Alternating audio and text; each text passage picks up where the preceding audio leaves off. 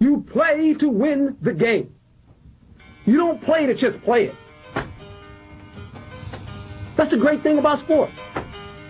You play to win. And I don't care if you don't have any wins. You go play to win. Uh, t- playoffs? Don't talk about playoffs. You kidding me? Playoffs? I just hope we can win a game. The Bears. All the negative stuff. that's Next question. During the week. What is your sense of how Next question. that has changed everybody's outlook? Next question. How do you think this plays? Well, you put a lot in and you worked real hard. There were days when you tried, there were days when you start trying to please the crowd when they're unforgiving. There are easier ways to make a living. Well, we've come a way since the start of things when we've seen the joy that hard work brings. You've made us cry and you've made us smile. You hit the front, now it's all worthwhile.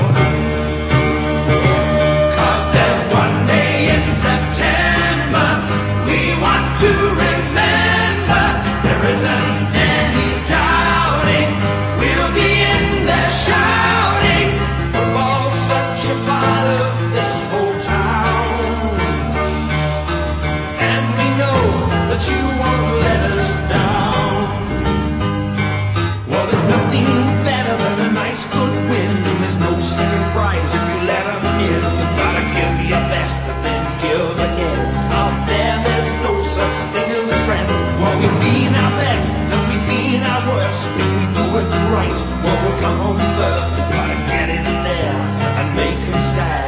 We'll get them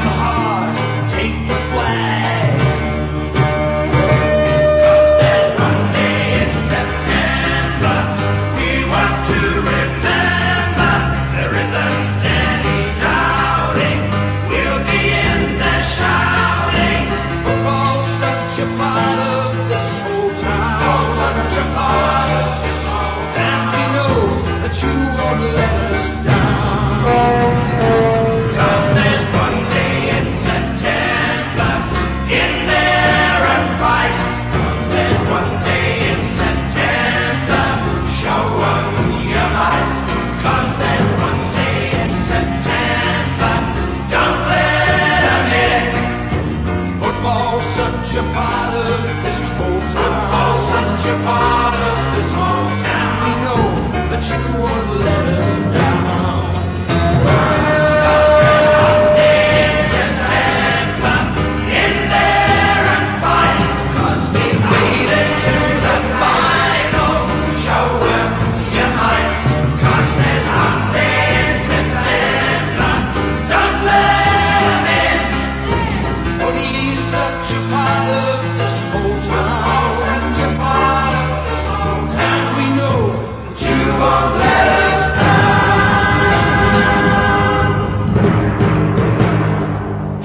Second pick, the Philadelphia Eagles select Donovan McNabb, quarterback, Syracuse University.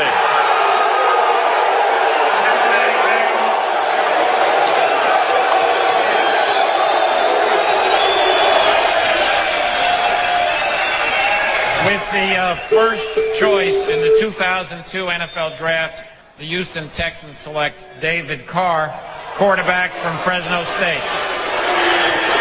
Now, how can you prove that here? It's not like this is a With the first pick in the 2007 NFL Draft, the Oakland Raiders select quarterback Jamarcus Russell, LSU.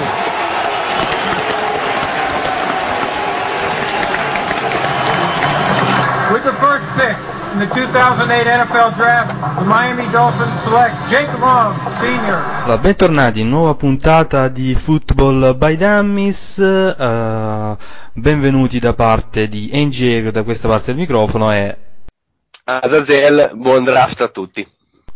Eh, Adadel che è sulle montagne eh, dell'Appennino marchigiano, visto l'eco con cui arriva a qui.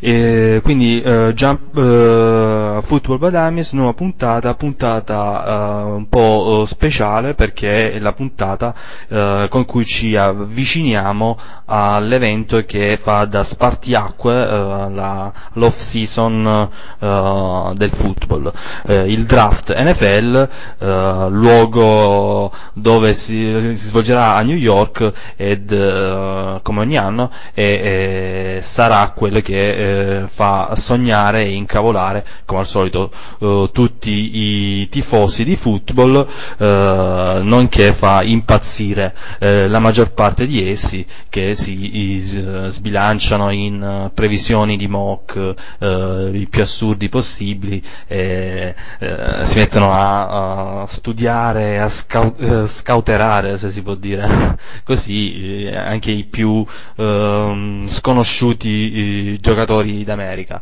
Uh, tu Azza quest'anno su chi punti fra gli sconosciuti?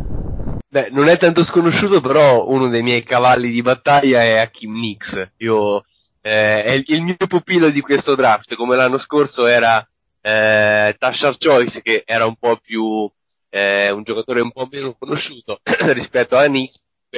Io mi aspetto grandi cose da Nix. Poi per il resto si vedrà. Speriamo non vada a finire in qualche squadra odiata in, in, in modo da poterlo tifare poi eh, durante la sua, la sua carriera Infatti eh, so già che eh, King Cave eh, è terrorizzato all'idea che possa andare a, ai Dallas Cowboys o comunque è terrorizzato quando ci sarà il momento del draft nel fantasy, eh, nel fantasy NFL perché dovrà eh, combattere con te per eh, riuscire a resistere alla tentazione di prenderlo. Ma lasciamo perdere queste facese e passiamo subito alla, alla prima prima rubrica di, rubrica di questa puntata, eh, il Jump Around.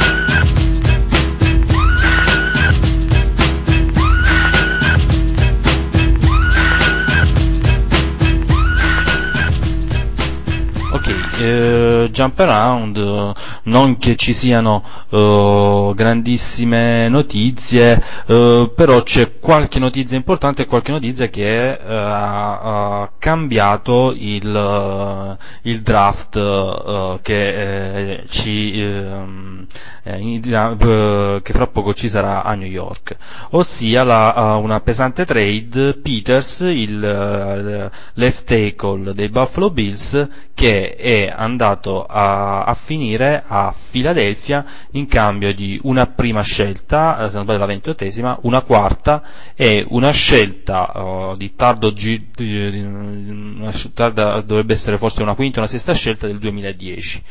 Uh, uh, quindi i Philadelphia Eagles trovano quel uh, left tackle che stavano cercando per ringiovanire eh, la linea e Buffalo Bills acquisiscono altre scelte per ricostruire la squadra anche se più di qualche tifoso è eh, scontento perché si sta continuando ad indebolire eh, la, la, squadra, i Bills, anche se l'arrivo di Terrell Owens prospettava magari eh, qualche eh, notizia diversa, però eh, sono tanti i giocatori che sono andati via e, e, ancora pochi quelli che sono arrivati. Uno che è arrivato importante è Dominic Rhodes, il running back, ex campione del mondo con Indianapolis Colts, che eh, arriva come diciamo, polizza assicurativa, visto che ehm, per le prime tre giornate sarà squalificato Marshall Lynch e eh, eh eventualmente i, i Bills si troverebbero soltanto con Fred Jackson che eh, anche lui eh, sta facendo un po' le Bills perché vorrebbe un nuovo contratto anche giustamente e quindi Rose è un'ottima polizza assicurativa.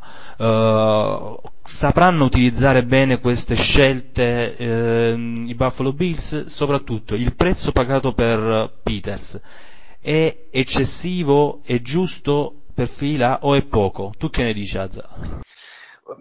Io eh, ho, avevo il terrore e un po' ancora il terrore che Fila possa arrivare a Boldin. Dopo questa trade in un certo senso sono un po' usciti dal, da, da questo affare, anche se comunque hanno ancora una prima scelta. Sulla trade, sinceramente, eh, io non, non, poi magari il campo mi, mi smentirà come eh, spesso succede, però Peters eh, è sì un, un ottimo left tackle, questo è vero, però ha giocato a certi livelli solo un anno, considerando che poi comunque al college non faceva neanche il left tackle ma faceva il tight end. Eh, sicuramente eh, in prospettiva è una, ottima acquisizione anche perché Fila comunque aveva visto smembrata in un certo senso la propria linea offensiva e con eh, la 21 o la 28 eh, non sarebbero arrivato di certo quei quattro tackle di cui parleremo in seguito comunque i quattro tackle più forti di, di questo draft sarebbero comunque già andati via per quella scelta molto probabilmente quindi per loro è stato un investimento che ci può stare fondamentalmente. Eh, però Buffalo non la vedo così indebolita da, da questa trade. Intanto Peters eh, sono ormai un, an- è un anno e mezzo che si lamentava e che non voleva più giocare per Buffalo. Quindi comunque hanno ricavato una prima eh, e altre scelte eh, che potrebbero rivelarsi comunque ben, ben spese. Poi al draft eh, niente è sicuro fino a che eh, i giocatori non vanno in campo.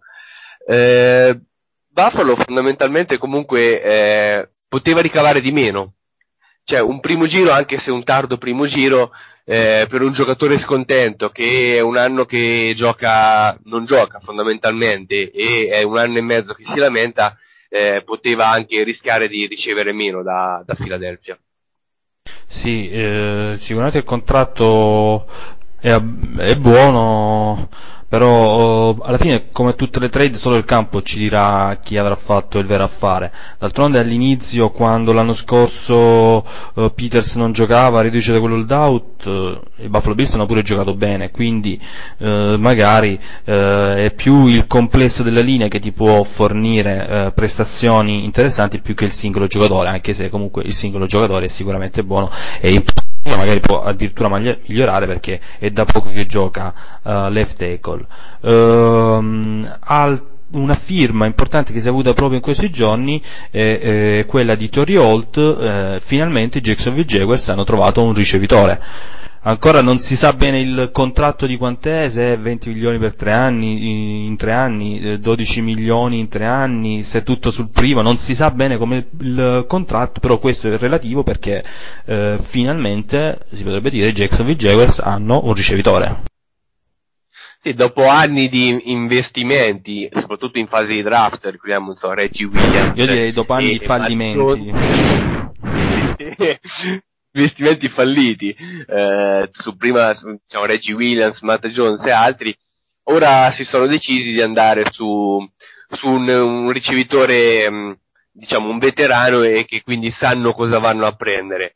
Eh, io Holt, come avevamo detto anche in altre puntate, non lo do sicuramente fatto una, una brutta stagione, ma penso che sia più colpa dell'ambiente e delle ormai eh, motivazioni che erano venute a mancare più che un problema fisico del, del giocatore. Se recuperato può ancora dare molto a, al, al, football e quindi ai Jacksonville Jaguars che eh, in questo modo in un certo senso comunque si tirano fuori da, dalla corsa a un ricevitore nel draft eh, ricevitori che, eh, come appunto parleremo in seguito, sono una classe molto valida in questo, in questo draft, quindi forse hanno fatto la, la, la mossa giusta, però nel, forse nel tempo sbagliato, cioè a Jacksonville, a Jacksonville poteva arrivare anche un Crabtree e a questo punto si sono tagliati fuori dall'investire su un giovane forse veramente valido come non lo erano poi. Uh, secondo me però, attenzione, eh, i Jacksonville Jaguars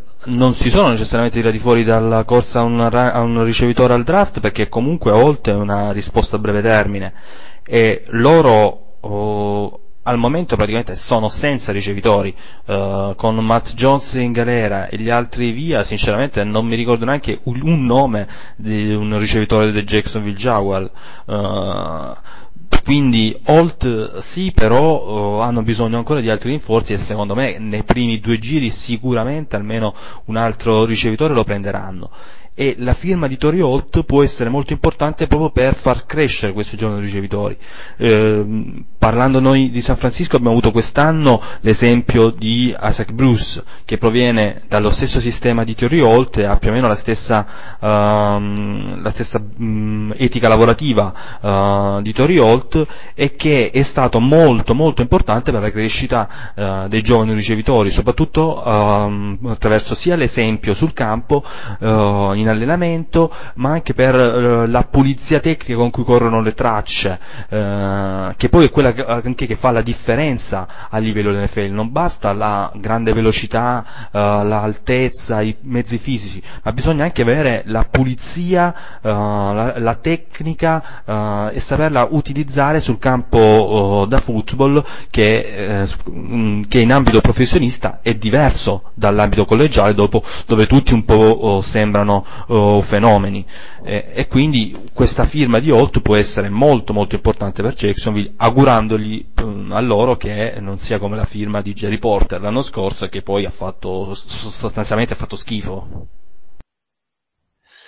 E, e- e altri giocatori che si sono accasati in queste due settimane sono due ex eh, Pittsburgh Steelers. Eh, Gary Russell, eh, running back eh, backup, fondamentalmente soprattutto di terzo down, è stato tagliato per motivi disciplinari che ancora non sono ben chiari. Ha, tro- ha subito firmato, guarda caso, proprio con eh, i Cincinnati Bengals appena un paio di giorni dopo essere eh, arrivato in free agency. E l'altro è Leftwich, che era invece free agent e che dopo aver cercato, in, in- almeno a parola, aver cercato un posto da titolare in giro per la Lega, si è accasato a Tampa dove eh, comunque sarà eh, in, in lotta per il posto da titolare anche se eh, teoricamente eh, verrà data una chance a Luke eh, McCone eh, che ha giocato poco e eh, bene nel- negli anni passati per la squadra dei Buccaneers. Eh, un altro veterano che ha trovato casa è Zach Thomas che andrà a fare la chioccia ai giovani di Kansas City, un anno e due milioni, un contratto tutto sommato onesto, un giocatore che si è voluto di nuovo rimettere in gioco alla sua età, strano che eh, non abbia firmato con eh, qualche eh, squadra eh, con maggiori ambizioni di titolo. Eh, ricordiamo che quest'anno ha giocato a Dallas, ha giocato tutto sommato bene, quindi magari ci si aspettava che eh, finisse a qualche, eh, a qualche squadra più, eh, con più possibilità di titolo. Mm, Invece affido a Kansas City dove eh, non sappiamo, eh, non crediamo meglio che eh, potranno quest'anno arrivare ai playoff e quindi tutto sommato è una cosa abbastanza strana. Mm, dico, quest'anno ha giocato bene. Zach Thomas ha giocato sicuramente bene quest'anno a Dallas, eh, però più che il nostro, cioè non ha, non ha rifirmato per Dallas non per motivi tecnici, ma fondamentalmente perché lui era alla ricerca di una squadra che giocasse una 4-3. Eh, l'ha trovata in Kansas City, come dici tu Kansas City sicuramente non ha eh, motivo di, ehm, di ambizioni di post season, eh, comunque un, eh, almeno riesce ad allungare la sua carriera, riesce a giocare un altro anno e eh, eh, probabilmente farà, come dicevi tu, farà da chioccia a magari a un Harold Carri e sarà, firma, che sarà scelto al draft quest'anno. Un'altra notizia importante della settimana è stata la firma del nuovo contratto eh, di Harrison, eh, il, eh, il defensive player dell'anno, autore ricordiamo dell'intercetto da 100 yard riportato in end zone al Super Bowl, eh, che ha firmato un signor contratto, quasi 52 milioni in 6 anni con 20 milioni di garantito per un giocatore che è entrato da illustre sconosciuto nella Lega e che all'inizio faceva soprattutto eh, gli special team è una bella firma. È meritata. Mer- meritata moltissimo anche perché comunque questo è il suo contratto della sua carriera, ormai è ah, sulla soglia dei 30 anni, si può dire, anche passati, quindi giustamente ha monetizzato ehm, tutte le fatiche che ha fatto un giocatore che come lui, come dicevi tu, non, è, non ha avuto la ribalta del draft per firmare il contrattone una volta arrivato eh, nella Lega. Eh, tornando a parlare di Jacksonville Jaguars, oltre alla firma di Tori Holt, un'altra firma eh, molto importante è stata quella di Morris, eh, Morris Jones Drew, ci eravamo lasciati la puntata scorsa con questo running back che si lamentava del suo contratto e nel breve giro di pochi giorni la dirigenza ha giustamente eh, dato la, la giusta eh, estensione di contratto al running back eh, ex eh, UCLA eh, che ha firmato un- un'estensione per eh, 4 anni a 32 milioni eh, di dollari complessivi. Sì, sicuramente una buona firma per un giocatore che è eh, assolutamente atipico nel panorama NFL, eh, però è che si è dimostrato decisivo in eh, questi anni a Jacksonville e che ora sarà il faro della franchigia dopo che Fred Taylor eh, è stato tagliato, quindi lui il, eh, sarà il cardine dell'attacco oh, dei Jaguars, anche se probabilmente magari verrà scelto un altro running back magari con caratteristiche fisiche diverse al draft per eh, migliorare, per creare quel tandem di, di giocatori eh, con caratteristiche fisiche che viene sempre più ricercato dalle squadre NFL. Eh, prima di passare poi all- all'argomento del draft, parlando con un ospite, eh, un piccolo giochino anche per te Aza.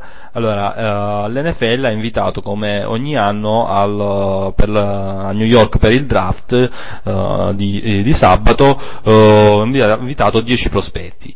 Allora, parlando che solo, di, solo 9 di questi hanno accettato, infatti Max Sanchez ha rifiutato, ha declinato l'invito, meglio perché ha detto che mh, ha da fare, deve girare, mh, non sappiamo che- dove deve andare, comunque per evitare troppi spostamenti, eh, 9 di questi hanno accettato e quindi saranno lì. Eh, chi secondo te fra questi sarà l'ultimo che verrà scelto, quello che farà la figura cosiddetta la Brady Queen, che rimarrà più mh, seduto in attesa eh, di, di essere scelto. Eh, I nove che, che ci saranno sono Crabtree, eh, Aaron Curry e, mh, e Brian Cushing, i due linebackers, come quarterback ci saranno Josh Freeman e Matthew Stafford, come offensive tackle ci saranno Eugene Monroe, Male- eh, Michael O'Hare e Jason Smith e poi il defensive end Brian Orakpo. Fra questi chi secondo te rimarrà seduto più a lungo? Io spero Cushing, visto che giusto, giusto per non premiare eh, eh, il, il suo, il suo metodo di allenamento, diciamo così. Eh, anche se magari bisogna vedere, vedere anche se gli altri hanno usato lo stesso allenamento di Cushing e Cushing su quel... Eh, io invece mi gioco eh, sarei tentato anche con, con Cushing o comunque con, con Freeman alla fine dico alla fine dico Freeman Il fatto è che, sì, anche io ho pensato a Freeman. Il fatto è che ci sono un paio di squadre che sono veramente eh, alla canna del gas per quel che riguarda il, il quarterback quindi eh, potrebbe comunque eh, trovare mm, una squadra che addirittura fa trade up pur di eh, lasciarselo scappare. Certo, Freeman rischia veramente di essere in effetti quello che rimarrà più, più tempo seduto all'interno del, del musical eh, di New York. di sicuro le sue aspettative sono diverse rispetto a quelle di Brady Quinn che è mm, doveva essere scelto addirittura qualcuno parlava con la prima assoluta fu scelto se non sbaglio con la 22 eh, da Cleveland quindi eh, diciamo che eh, le aspettative sono comunque diverse allora, parte speciale eh, di questa puntata, eh, il, il mock draft. Eh, mock draft che eh, come sapete personalmente odio e quindi iniziamo sicuramente dal, dal mock draft più illustre eh, presente sulla, eh, sulla scena mondiale, quello di Play It, a presentarlo qui con noi Dave Lavarra. Ciao Dave.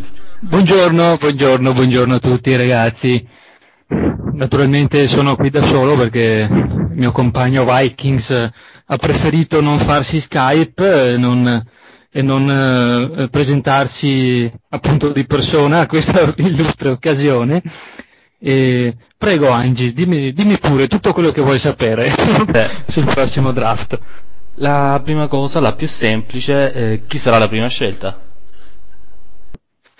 Eh, noi prevediamo appunto una, una selezione da, da parte di Detroit che sarà di Matt, Matt Stafford perché riteniamo che sia il quarterback la, la- la- l'esigenza primaria di, di questa squadra, anche se non c'è da escludere un, un Jesus Smith che apparentemente da quello che si legge un po' dappertutto sui giornali sta parlando già con, con, con la squadra, con la dirigenza per vedere se si trova un accordo prima del draft, in quanto i Lions vorrebbero già arrivare alla firma con, con il rookie che sceglieranno almeno il giorno prima, quindi per il venerdì. Staremo un po' a vedere, comunque c'è anche la terza soluzione che è Aaron Curry di Wake Forest, che è un, eh, il miglior eh, linebacker disponibile al draft, che potrebbe far loro comodo tutto sommato. Però se dovessimo scegliere fra i tre, sinceramente eh, Stafford è la, la nostra prima scelta assoluta. Perché Stafford e non Sanchez? Perché i rumors dicono che eh, Stafford è il preferito di, di Detroit o perché eh, in questo momento Stafford è migliore di Sanchez, una scelta più sicura, anche diciamo, guardando anche il futuro, è più sicuro Stafford che Sanchez. Perché? Sostanzialmente perché alla 2 saliranno i 49ers per prendere Sanchez. Scherzi a parte, eh, sembra, sembra più pronto l'uno rispetto all'altro eh, su Sanchez che pure ha fatto degli ottimi provini, pro day, eh, combine e quant'altro, che ha mostrato tutte le sue qualità chiaramente. Eh, su Stafford sembra esserci più, più potenza a livello di braccio e sicuramente una gestione molto buona delle partite quando si fanno calde, quindi negli ultimi minuti, quando c'è da rimontare, quando c'è da ottenere una vittoria che a Detroit non arriva da, sostanzialmente da due campionati. Allora, altra domanda che mi viene in mente, eh, si parla che ci sono quattro, uh, sostanzialmente quattro tackle sicuri, talentuosi. Eh, andranno via subito o qualcuno rischia di, di scivolare per dubbi sulla sua tenuta psicofisica o altro? Beh, eh, i quattro tackle sono sicuramente molto validi, eh, sarebbero stati fino a due mesi fa, secondo me, tutti e quattro da top 10. Eh, Jenson Smith e Eugene Monroe, secondo me, non rischiano di andare fuori dai primi 5-6 giocatori scelti.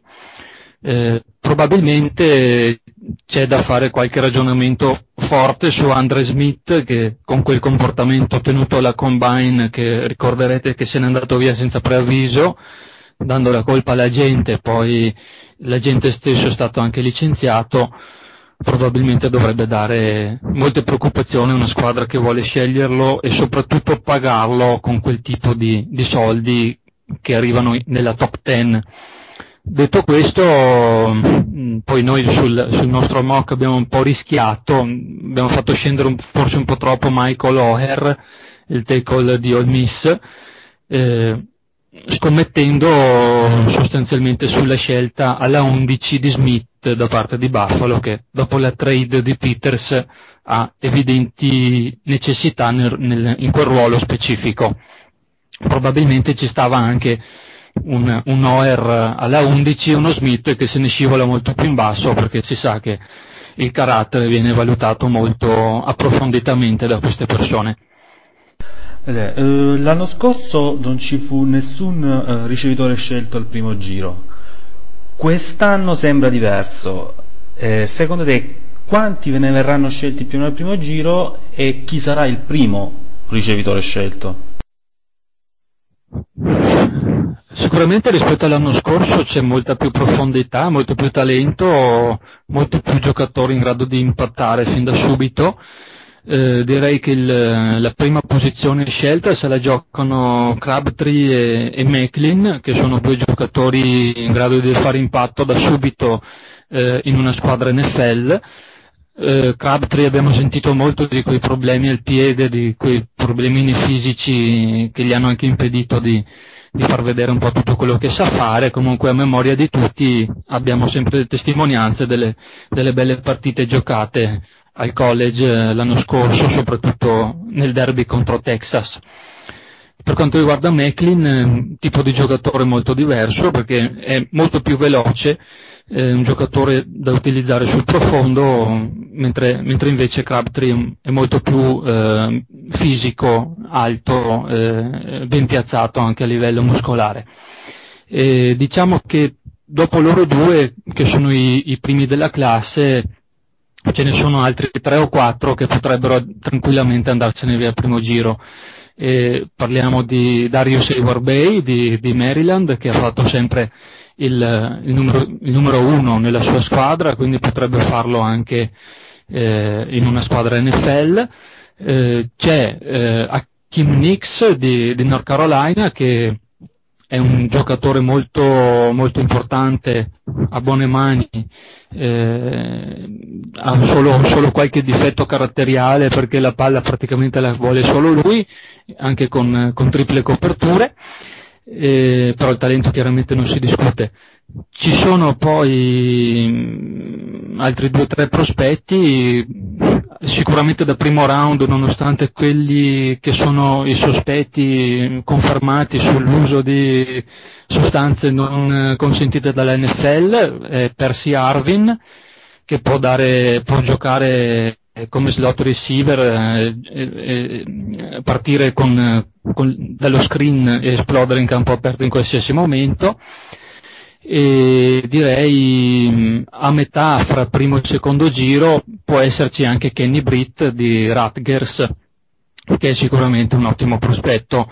Anche quello molto fisico un po' più possession receiver rispetto agli altri eh, che può aiutare parecchio una squadra in difficoltà come non so potrebbe essere St. Louis o New York Giants o anche i Jets addirittura Invece a livello di running back quest'anno sembra più debole eh, rispetto agli altri anni la classe e comunque eh, si rischia addirittura qualcuno ipotizza che nessun running back venga scelto al primo giro. Secondo te è, è fattibile questa cosa o comunque qualcuno come Moreno o lo stesso Wells andrà al primo giro?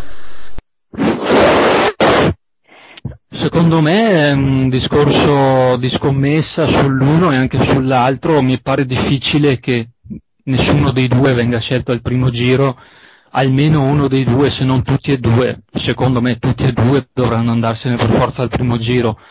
Eh, Wells ha il talento per, per, avere successo nella NFL, un running back di peso che, che va dritto e forte, eh, e chiaramente le squadre sono un po' spaventate dalla sua storia di infortuni che non sono niente di grave, che però gli hanno fatto saltare momenti di stagione, mm, sono stati infortuni un po' minori, tipo caviglie, costole, così sono cose che magari uno si tende a portarsi avanti col tempo e magari possono anche peggiorare, però può servire per, per portare palla al primo e al secondo down e poi lasciare spazio a un running back più piccolo e veloce. Eh, mentre invece Moreno è una, è una, bella scommessa, un running back più spettacolare, con, con, migliori movimenti laterali che può far molto comodo a numerose squadre che scelgono il primo giro, probabilmente non lo sceglieranno, oddio, sono, sono sempre nel, nel, limbo gli Eagles, a meno che di movimenti con, con la 3 probabile per Boldin, potrebbe andarsi quindi o alla 21 con la loro posizione, ma oltre la 31 con, con Arizona che ha bisogno di superato, secondo me no.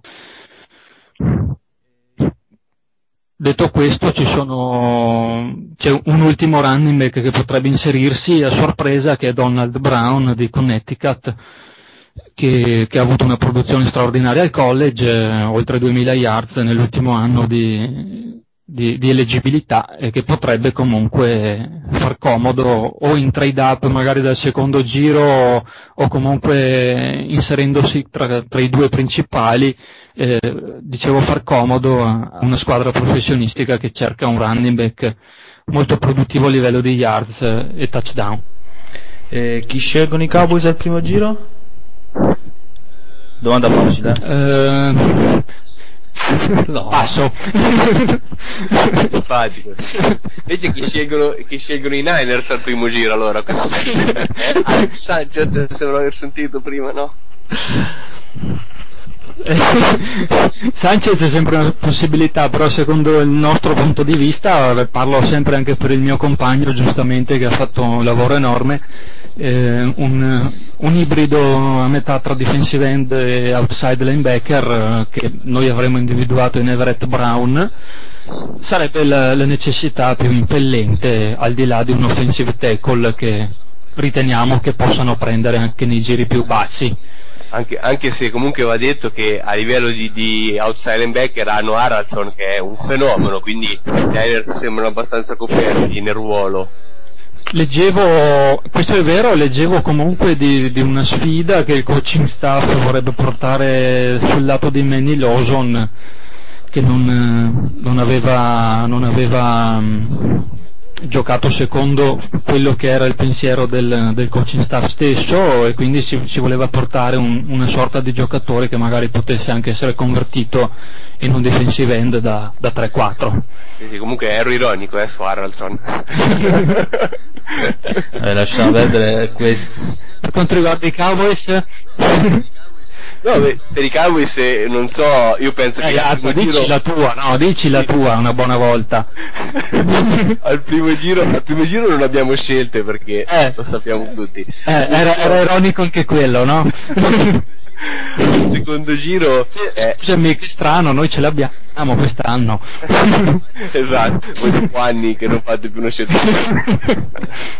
No, eh, al secondo giro, ah, tra l'altro, eh, eh, voi farete un mock anche fino al quarto giro, avete, avete detto, mi sembra, no? Sì, noi tempo permettendo, con tutte queste cose che abbiamo da fare, avremmo preparato un mock anche eh, al quarto, addirittura quinto giro. Vedremo cosa facciamo tempo a fare, dopodiché chiederemo ufficialmente di essere rinchiusi da qualche parte. Esatto. Ma lavorare meglio no, no? In attesa che siete rinchiusi. Questo è il lavoro.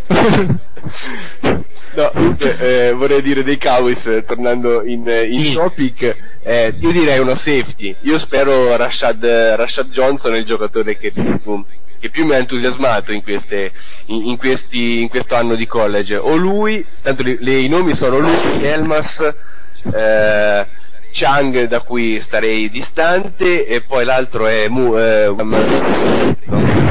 uno dei tre. Sì, Comunque direi che tutti e tre andranno al secondo giro probabilmente. Sì. Direi che mi trovi d'accordo più su Rashad Johnson perché ha le qualità in copertura che mancavano a Roy Williams, che è un po' quello che si cerca. Eh, Chang è un po' più strong safety perché è un fisico costruito dire- diversamente, delle qualità distinto diverse. Potrebbe comunque starci anche Delmas. Dipende qu- quale dei, dei tre Dipende arriva. quale arriva, Esatto. dipende quale è disponibile, eh, soprattutto Siamo in quel momento. Siamo Esatto. No- non bruscolini, eh. Dai, a questo punto direi che questa discussione sul draft può ritenersi conclusa. Io, Dave, ti ringrazio eh, per averci dedicato questo prezioso tempo in, in pausa pranzo. Mannaggia a voi! diciamo, anche perché Eh, questa, mi, sa, mi sa che Aurora questa ve la metterà in conto più avanti, eh. Esatto, infatti siamo arrivato proprio. Eh, Mia moglie anche perché l'ha dato da mangiare lei, toccava a me. E niente, noi non ci vedremo a, a Carpi per il draft perché appunto eh, sei abbastanza impegnato per eh, poter lasciare casa. Comunque speriamo di rivederci presto, Dave. Io ti ringrazio e noi continuiamo con eh, la trasmissione. A questo punto solitamente eh, era il momento di Palla al Balzo, la rubrica di Kerouac e Bluto sul, sul cinema. Eh, purtroppo questa settimana non avremo questa rubrica anche perché eh, Kerouac è volato in America a farsi una settimana di vacanza grazie proprio ai guadagni eh, derivanti dalla sua collaborazione con Radio Play It e la sua rubrica sarà sostituita eh, per questa volta dal, da un altro mock draft come tanto piace ad Angie, un mock draft che eh, verrà redatto da un nostro collaboratore che è stato spedito in America eh, per due mesi proprio per questo motivo, per eh, vivere dal dentro l'atmosfera del draft e quindi carpirne i segreti e riuscirne a indovinarne poi le scelte. Quindi lasciamo la linea a Paperone e ci risentiremo poi tra una mezz'ora circa con la rubrica di Mike Modano. Life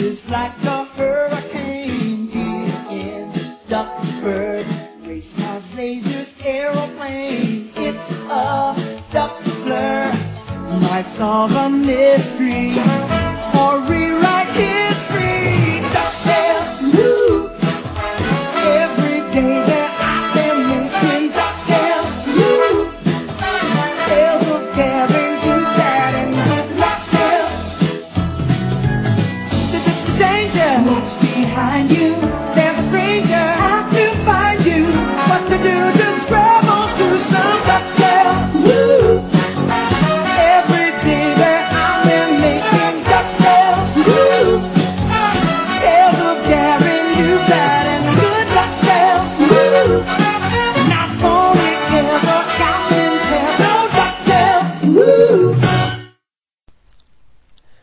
Non credo sia molto difficile capire chi sta parlando dopo la sigla che avete ascoltato.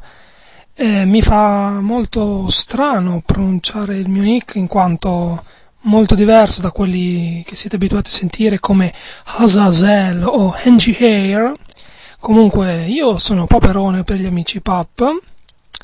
Eh, un nick del genere in un forum di sport americani ci sta come i cavoli a merenda o come amano dire qui eh, con la marinara sauce con i tortellini alfredo. Qui siamo a Carlisle, Pennsylvania, sono le 21.42 ora di Carlisle o di New York e sono qui per eh, illustrarvi il mock, che, mock draft, draft che ho preparato in esclusiva per Radio Play It, in particolare per Aza, che un giorno diremo quanto gli ho dovuto sganciare per riuscire ad avere i miei 10 minuti, ormai 9 minuti di spazio su questa radio. Bene, eh, cercherò di stare questi 10 minuti anche se dubito di farcela, quindi andiamo a iniziare con i 32 nomi che dovrò, che vi illustrerò. Allora, il numero 1 è quello che viene dato da tutti ormai, secondo le mie fonti e la firma ormai è imminente, eh, stanno ancora un po' giocando più che altro per tirarla per lo spettacolo, insomma, per non eh, far andare via la gente prima che il film sia finito. Comunque Detroit sceglierà Matt Stafford, quarterback da Georgia, e stanno trattando molto bene secondo me il contratto perché altrimenti si troverebbero a pagare un quarterback quanto pagato Joe Marcus Russell, anche se secondo me Stafford è migliore. Ehm, quindi a breve Detroit annuncerà la firma di Stafford, direi nella giornata di venerdì, al massimo venerdì pomeriggio. Eh, numero 2 i St. Louis Rams sceglieranno Eugene Monroe, offensive tackle da Virginia. Ehm, I Rams hanno perso Pace, Orlando Pace, Orlando Pace perché Pace è un valore universale, quindi va detto all'italiana, e quindi ha bisogno di un tackle. Secondo me sceglieranno Monroe in quanto viene dalla stessa università di Lang. Ehm, al numero 3 Kansas City sceglierà Aaron Curry, fortissimo outside, outside linebacker, se sono in America, ma la mia pronuncia non credo sia migliorata di molto, l'outside linebacker da Wake Forest. E al numero 4 Seattle sceglierà un alto tackle, Jesus Smith da Baylor, ehm, appunto probabilmente sono indeciso tra Monroe e Smith, ma appunto come ho detto secondo me Monroe verrà scelto dai Rams. Al numero 5 i Cleveland Browns sceglieranno Michael Crabtree, wide, receiver da Texas Tech, Tech si dice, ma non lo so. Noi siamo nella, nella rural, come amano definire quel paesino di Carlisle, quindi la pronuncia è quella che è. Ehm, andiamo alla scelta di Cincinnati alla posizione numero 6, secondo me sceglieranno Andre Smith. Andre Smith si è dimostrato essere una testa un pelo calda, arriva alle combine, poi notte tempo scappa come fecero quella squadra che scappò, mi sembra fossero i Baltimore, che scapparono per andare a Indianapolis. E, um, poi si è presentato successivamente a dei workout e corso, è corso le 40 yard in maglietta, quindi una, una, scelta, una mente del genere non può che finire ai Cincinnati o, a, o che ormai si sanno per chiamare Fox River Bengals, in quanto i, la polizia appena fa un arresto eh, lo comunica prima alla, che alla Lega lo comunica ai Cincinnati, così sicuramente questo giocatore finirà da loro, come è successo anche con il running back tagliato recentemente dagli Steelers. Alla posizione numero 7 ci sono i Raiders, sembra una classifica, vabbè. Comunque la scelta numero 7, i Raiders sceglieranno, sembra secondo me ovviamente, Jeremy Macklin, il wide, il wide receiver da Missouri. Ehm, alla, scel- alla posizione numero 8, con la scelta numero 8, i Jaguars, sì, sono passati 5 minuti e io sono alla posizione numero 8, voglio vedere come farò stare in 10 minuti, va bene, tanto Azza al massimo la trasmissione viene un po' più lunga, non è mica un problema, tanto mica la paghi, no, la banda. E, come dicevo, i Jaguars alla posizione numero 8, secondo me, a questo punto, visto che è ancora libero, hanno, sceglieranno Mark Sanchez. Mark Sanchez è stato dato un po' a tutti, insomma, è un po' la donna dai facili costumi di questo draft, in quanto penso abbia più o meno fatto dei workout con quasi tutte le squadre, comprese anche quelle non dell'NFL. E, um, Jaguars ha sì Garrard, però effettivamente se prendono Sanchez non è che poi gli faccia male. Avere Sanchez libero alla 8, secondo me, se succederà così, apre eh, il draft a tante possibilità, in quanto varie squadre vuoi Washington, vuoi anche New York, già sponda Jets, hanno sicuramente avrebbero, perché non è detto che succederà così, l'intenzione di salire per prendere Sanchez. Qualcuno, di cui io non faccio nomi, posso fare i cognomi ma non mi va, ha pronosticato Sanchez che andava via alla posizione numero 4 scelto da Denver. Per quanto mi riguarda è più probabile che domani Azza si sposi che ehm, Denver salga alla 4 per poi andare a prendere Sanchez. Se proprio deve salire prende qualcun altro, ma per scaramanzia metti che quel qualcun altro riusciamo a prenderlo, non dico chi lo è. Chi lo è? Chi è? Alla posizione numero 9 dei brani più venduti di questa settimana troviamo i Green Bay Packers che sceglieranno il fortissimo defensive tackle da Boston College BJ Raji. Eh, Green Bay sta passando alla 3-4 e un nose tackle come Raji gli fa più che comodo, se si può dire così. Alla posizione numero 10, dato che purtroppo Sanchez è andato via, San Francisco si trova costretto a scegliere Michael Oher, Oher, Oher, vabbè, l'accento lo possiamo mettere anche sulla R, la offensive tackle di Ole Miss. Speriamo che questo possa servire un po' ad Alex Smith, anche se secondo me possono anche mettergli un muro che non cambia molto. Alla, con la scelta 11 Buffalo sceglierà fortissimo defensive end da Texas Brian Orakpo. Ehm, Buffalo ha tanto bisogno di, di, aumentare la pass rush, secondo me, quindi Orakpo è la scelta ideale.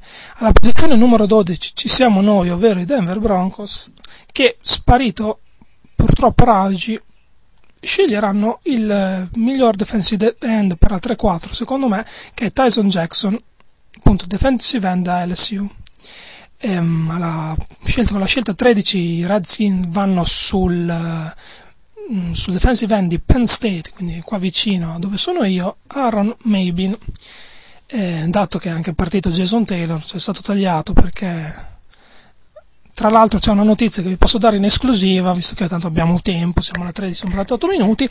E, um, il prossimo anno, eh, oppure insomma col nuovo contratto collettivo, il CBA, che um, gli owner, proprietari delle squadre e il sindacato di giocatori a firmare, ci sarà una clausola dove verrà obbligata Washington a pagare il primo anno di contratto di tutti i rookie di tutta la Lega, così almeno si proverà a vedere di farli mandare fuori, fuori cap in quanto questi finiscono la stagione praticamente fuori cap, comprano fior fior di giocatori, si ritrovano ancora sotto il cap. Cioè, Pittsburgh non ha comprato nessuno, è, è a 2 dollari sotto. Ehm, Washington, che ha fatto tantissimi movimenti, si trova addirittura quasi 5 milioni sotto. Come fanno? Non lo so, probabilmente se avessero tenuto, avessero dato loro la Parmalat quest'ora sarebbe la mh, prima azienda italiana produttrice di latte, la Cirio, la prima produttrice italiana di pomodori. Vabbè, stiamo divagando e il tempo vola. Alla 14 ci sono i Saints che vanno su un fortissimo cornerback, Malcolm Jenkins, da Ohio State. Eh, un cornerback che le aiuterà sicuramente Saints a registrare le secondarie. Alla 15, con la scelta 15, ci sono Houston, Texas, che andranno sul fortissimo wide receiver da Florida, Percy Ervin. Ehm, alla 16 ci sono i Chargers che secondo me sceglieranno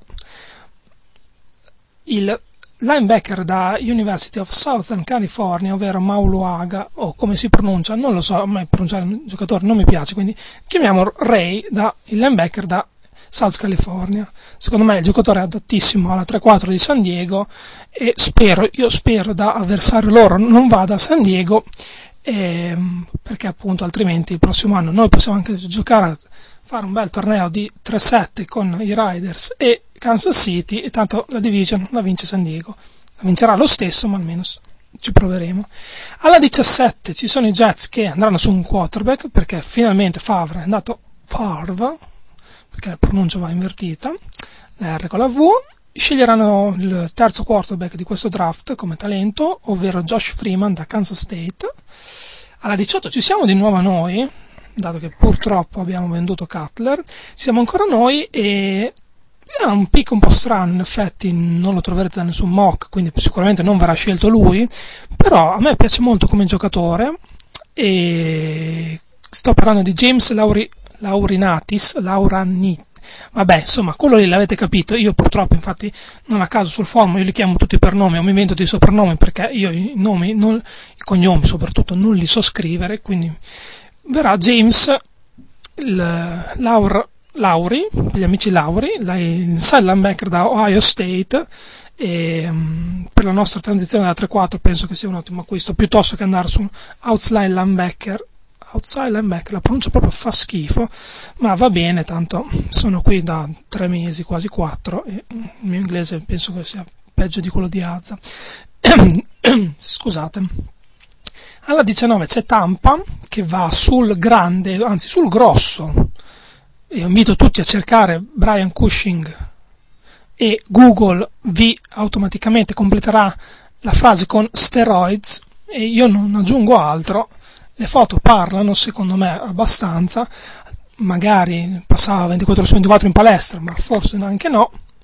Comunque, Tampa va su questo fortissimo e grossissimo outside linebacker, sempre da University of Southern California, eh, sperando di riportare Tampa ai fasti di quando giocava un certo numero 47, ai tempi del Super Bowl, questo signore di cui io ho la maglia, che dopo ovviamente la maglia di un'altra squadra, che ci manca molto. Non è morto per fortuna, però ci manca, o almeno a me manca.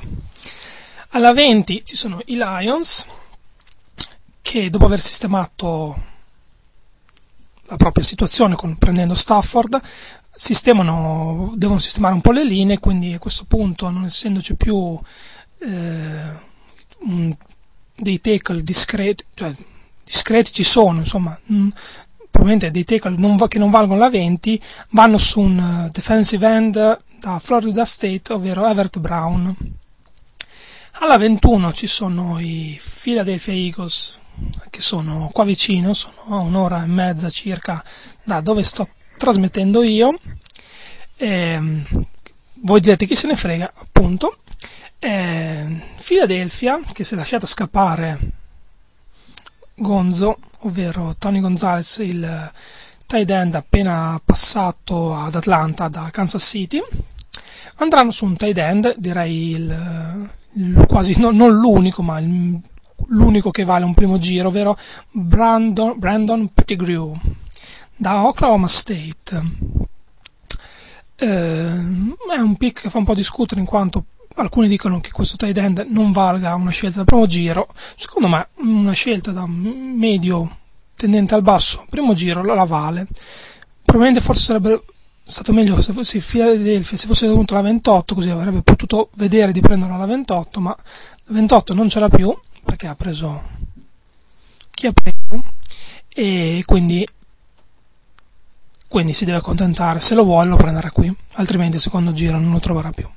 Alla 22 ci sono i Minnesota Vikings che mh, si trovano Vonte Davis si trovano perché io glielo do secondo me non, hanno, non è un loro need la posizione di cornerback però la, su questo giocatore secondo me è molto difficile passare. Ehm, alla 23 ci sono i Patriots New England Patriots che sceglieranno un altro grosso giocatore da of da USC il outside linebacker Clay Matthews che anche lui insomma secondo me una mano in un qualche senso se l'è data. I Patriots hanno sicuramente bisogno di rinnovare i, reparto linebacker quindi Matthews sicuramente gli fa molto comodo. Atlanta alla 24 mh, dopo aver preso il tight end si può concentrare su altre posizioni quindi andrà su Robert Ayers il defensive end da Tennessee. Eh, sicuramente potrà essere un aiuto per Abram o addirittura un rimpiazzo per Anderson, visto che l'anno scorso Anderson non ha dato grandissimi, non ha fatto grandissimi numeri. Alla 25 abbiamo i Miami Dolphins che sceglieranno Alfonso Smith, cornerback da Wake Forest. Ehm, tra l'altro Miami ha perso un paio di giocatori, credo anche che siano venuti da noi, quindi un cornerback gli farà sicuramente comodo e sicuramente, meno come la penso io, andranno su un cornerback. Alla 26 ci sono i Ravens che pescano in casa in quanto vanno a pescare Darius Eward Bay. Sì, questo forse ho pronunciato bene, che viene da Maryland, quindi per chi non lo sapesse, come magari Azza non si ricorda, pensa che Baltimora sia in Nebraska, no, Baltimora è sempre qua vicino a me, anzi tra l'altro è più vicino che Philadelphia, sempre per chi, a chi non interessa, e quindi sceglieranno questo for- forte ricevitore dell'Università del Maryland. Alla 27 abbiamo gli Indianapolis Colts, o Colts, come Colts mi sembra di, come il caro amico Peyton, io preferisco pronunciare Colts, ma anche qua stiamo divagando. Eh, hanno bisogno di rinforzare la linea difensiva, quindi sceglieranno Peria Jerry, defensive tackle da Ole Miss. Alla 28 di, c'è di nuovo Buffalo, appunto, che ha preso nella trade la scelta da Philadelphia e appunto andrà su un offensive tackle, secondo me la quinta offensive tackle di questa classe, che è una classe molto profonda, quindi anche la 28 si può pescare un'ottima offensive tackle, ehm, che, se, che secondo me è Ben Britton da Arizona. Alla 29 ci sono i Giants, i Giants hanno perso per le note vicende giudiziarie, insomma, o meglio, hanno deciso di tagliarlo, di tagliare Plaxico Barres o Burres, penso che la pronuncia sia Barres, ehm, e quindi sceglieranno il eh, ricevitore della North Carolina Hakim o Hakem Nix.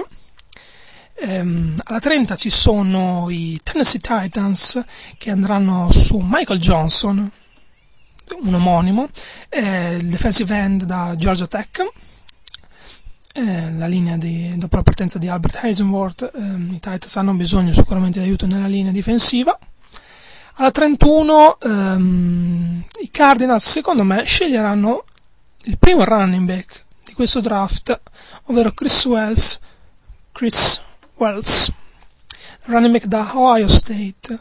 In effetti una scelta di un running back solo alla 31 è un po' azzardata, eh, su Mock fa una scelta del genere. Secondo me la classe dei running back non è troppo buona, se si può dire così, quest'anno, quindi probabilmente le cose sicuramente molto probabilmente non andranno come dico io, però eh, penso che non si andrà molto lontano in quanto la, le squadre presumo e penso si concentreranno su altri giocatori Com- comunque dicevo i Cardinals, i Cardinals sceglieranno Chris, Chris, Wells il running back da Ohio State eh, l'anno scorso Arizona ha avuto molti problemi a convertire terzi e corti in, di, la, facendo correre la palla e quindi un running back abbastanza grosso come Wells eh, li potrebbe aiutare sicuramente. Arriviamo alla 32 e ultima scelta di questo mio mock draft. E per gli amici Pittsburgh Steelers Pittsburgh è a due ore e mezza circa da dove trasmetto io. Abbiamo il centro Alec Mack da California dai Calbers ehm, sperando che almeno Big Ben quest'anno sia costretto a scappare da una linea che sembra un, un pezzo di groviera, senza offendere gli amici Pandu e Wota, ma penso che anche loro concordano con questa mia battuta. Bene, direi che siamo arrivati alla fine. Ci ho messo solo il doppio, ma non è un problema tanto Azza, gli farò un assegno un po' più grande. E c'è da dire che secondo me quest'anno è un draft molto molto più difficile da pronosticare. Qua- non voglio mettere mani avanti, beh, io per prima cosa non sono assolutamente un eh, esperto, sono un appassionato che stando qui negli USA ha avuto modo di seguire molto ESPN e altre emittenti sportive, quindi insomma da un po' di tempo a questa parte non si fa, si parla, non si fa altro, insomma da quando è iniziato il baseball meno, però comunque um, si è parlato molto di draft e comunque di um, notizie attinenti al mondo NFL ho avuto modo di approfondire le mie conoscenze hanno molto alte dei giocatori in uscita dal college e vedere opinionisti dibattere su quale squadra prenderà quale giocatore quindi ho avuto l'idea di fare questo mock che molto probabilmente non vale vale molto meno di quelli presentati prima di me, insomma, da personaggi molto più competenti di me, però insomma probabilmente qualche pick un po' strano, che al primo occhio può sembrare strano, magari sarà quello giusto. Comunque, dicevo, sarà un draft molto difficile, secondo me. No, non è, è l'acqua del Dickinson College, facciamo un po' di pubblicità. Ah, non l'ho detto, sono a Carlisle, sono al Dickinson College di Carlisle, Pennsylvania, se non l'avevo ancora detto, facciamo anche un po' pubblicità dove siamo. Eh, dicevo, sembra che non divaghiamo, tanto Hazard, ma intascherà un assegno grandissimo. Ehm, questo draft, il draft di quest'anno secondo me sarà molto, molto difficile da pronosticare in quanto ehm, molte squadre vogliono cambiare posizione, chi salire, chi scendere, chi ha la possibilità di scendere, insomma, se gli arriva l'offerta giusta lo può fare. Andando a vedere, è girata anche la voce che St. Louis possa scendere, che Seattle possa scendere, ehm, gli stessi Raiders, alcuni, l'amico Snake dice che potrebbero scendere per andare per monetizzare la scelta e coprire, avere più pick per coprire i propri need. E poi invece scendendo si può dire che Washington ha, inten- ha intenzione di salire, dato che in questa off season ehm, Campbell è stato più o meno proposto a qualunque squadra, compreso Denver per prendere Cutler, cosa che non è da buon fine. Adesso si parla di una trade per salire al giorno del draft, vedremo. Mm, ovviamente Campbell è felicissimo di tutta la fiducia che gli dà la dirigenza e um, poi altre squadre che possono salire, giustamente i Jets per prendere Sanchez, perché in effetti un po' meglio di Freeman lo è eh, Denver secondo me se sale è per andare a prendere Raggi non per, sicuramente per prendere Sanchez quindi probabilmente ah giustamente dimenticavo Jacksonville alla 8 può perché um, avevano bisogno di un wide receiver hanno preso Holt questo need non lo hanno più um, quindi eventualmente tempo fa diceva anzi una, girava una voce che volessero addirittura quasi Mm, sono tantissime intenzioni di scendere, siccome sono molti rumors che vanno e vengono. Comunque vedremo. Ehm, poi non si sa, altre squadre in media, ma Detroit due pick, eh, pick alla 20 credo che non cambi più di tanto e scendere dall'una è praticamente impossibile. Eh, Philadelphia a questo punto ha dato via il proprio pick. Eh, difficilmente cederà anche il secondo a meno di un arrivo di un wide receiver di spicco come eh, Boldin o wide receiver di Cleveland, di cui adesso non mi... Bre- Brandon, no, vabbè, quello lì, insomma, tanto eh, io con i nomi non me li dimentico. E addirittura si parla di Cleveland che avesse la, volontà di cedere Brady Queen per poi draftare, presumo a questo punto Stafford. Ehm, ma in basso direi c'è una voce che l'amico Watt mi ha dato che eventualmente Pittsburgh potrebbe scendere per monetizzare un pochino la 32 e avere due pick in qualche giro un po' più basso vedremo. I Giants, sinceramente, non saprei. Eh, le altre direi, insomma, non so. Comunque, secondo me ci saranno molti movimenti al primo giro, ma non solo.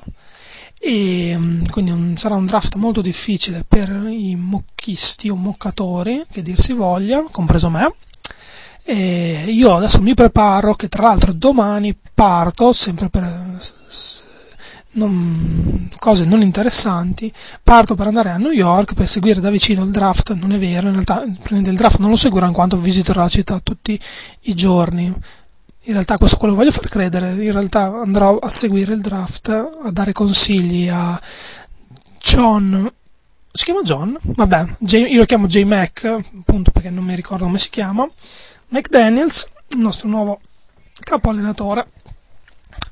E, mm, molto bene, direi che ho concluso, sono sforato di un pochino. Aza, non mi uccidere, rinuncio ovviamente alla sigla finale in quanto avendo sforato più di tanto, moltissimo, non me la merito. E detto questo, magari ci risentiremo, chi lo sa. Azza, se sei pronto a accettare un altro assegno, io sono pronto a pagarti e magari ci si sentirà per, per- durante la stagione, come ho avuto modo di commentare l'anno scorso una partita di Denver. E per chi mi volesse venire a trovare, io fino a metà maggio sono qui a Carlisle, cittadina molto carina della Pennsylvania. E basta, credo di questo è il mio mock che da domani direi dopo che sarà ehm, eh, sarà pubblicata la puntata, la troverete sul forum e direi lo pubblicherò anche su Facebook. E sempre se qualcuno interessa leggerlo, le mie due o tre cosine che ho commentato per ogni giocatore e, e averlo davanti in maniera insomma da prendermi in giro durante il draft. E basta, vi auguro un buon draft per chi lo seguirà a Carpi o per chi lo seguirà a casa propria. Io, come già detto, sarò a New York, pensatemi e scrivetemi anche le scelte di Denver in quanto io sicuramente non sarò davanti alla TV. Un bacio da Pap, un bacio da saluti dal mio compagno di stanza e da tutta la mia la suite 120, da eh, Rory e Ben e José che sono giocatori nella squadra di football qui del Dickinson College e, e basta. Statemi bene, come dice il grande Civ. Noi siamo i giovani,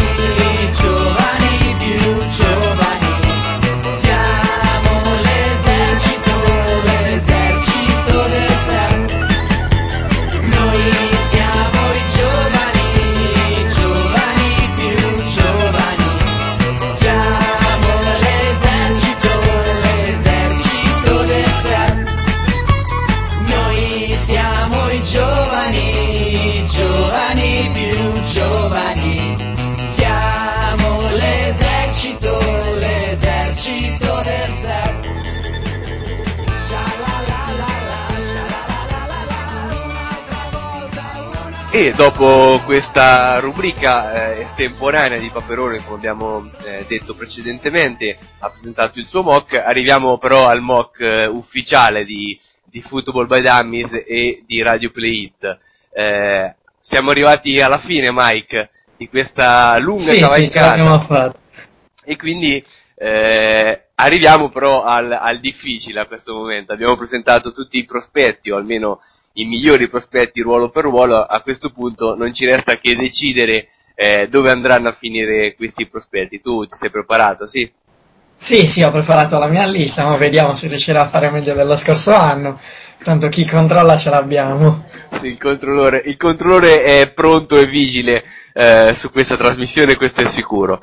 Allora a questo punto iniziamo, Mike. Alla numero uno ormai eh, sembra ormai quasi ufficiale, come tra l'altro era successo anche l'anno scorso.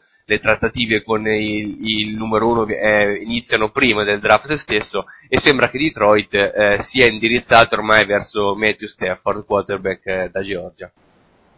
Sì, sì, su questa non ci dovrebbero essere praticamente più dubbi, salvo colpi di scena, appunto magari non riescano a mettersi d'accordo sul contratto, ma Detroit è intenzionata a prendere Stafford e quindi questa dovrebbe essere la prima scelta chiamata dal nostro commissioner il, il prossimo fine settimana.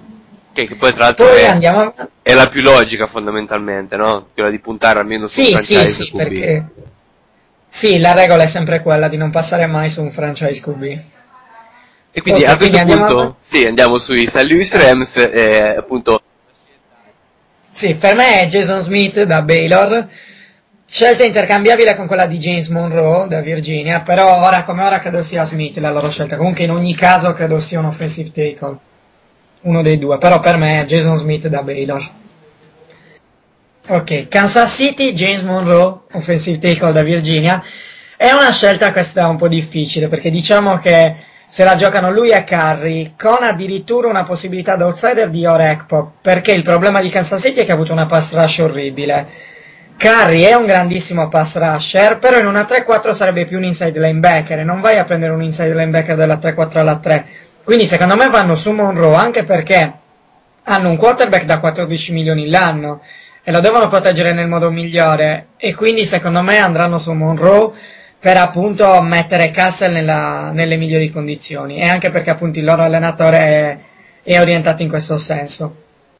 Sì, in effetti la gran parte dei, dei mock eh, scrive un po' Carry come numero 3, quindi questa eh, è un po' una scommessa, diciamo, comunque andare a investire su un offensive tackle, quando ricordiamo che comunque sembra anche l'anno scorso eh, Kansas City scelse un uomo, un uomo di linea offensiva, no? Eh, sì, sì, esatto, però secondo me la- è la scelta più logica, questa comunque è un ballottaggio a due, credo. E ora vediamo, anche se Kansas City è sicuramente interessata a scendere, però è impegnativo salire alla 3, sia per le scelte che richiede, sia per il contratto che bisogna dare a quel giocatore. Quindi Kansas City se potrà uscirà dalla- da questa posizione. Si parlava di Washington interessata, però re- restando lì per me prende Monroe. Andiamo ora a Seattle, Seattle altra scelta difficile, per me vanno su Mark Sanchez, per due ragioni, quarterback da USC, per due ragioni. La prima è che Sanchez nelle ultime settimane, soprattutto negli ultimi giorni, sta avendo una popolarità incredibile, praticamente tutti mh, gli esperti sostengono che sta risalendo i board molto velocemente, che piace sempre di più.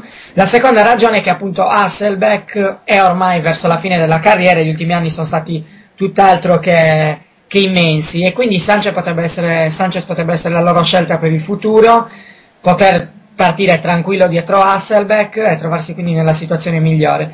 Per me Sanchez è, è la scelta di Seattle.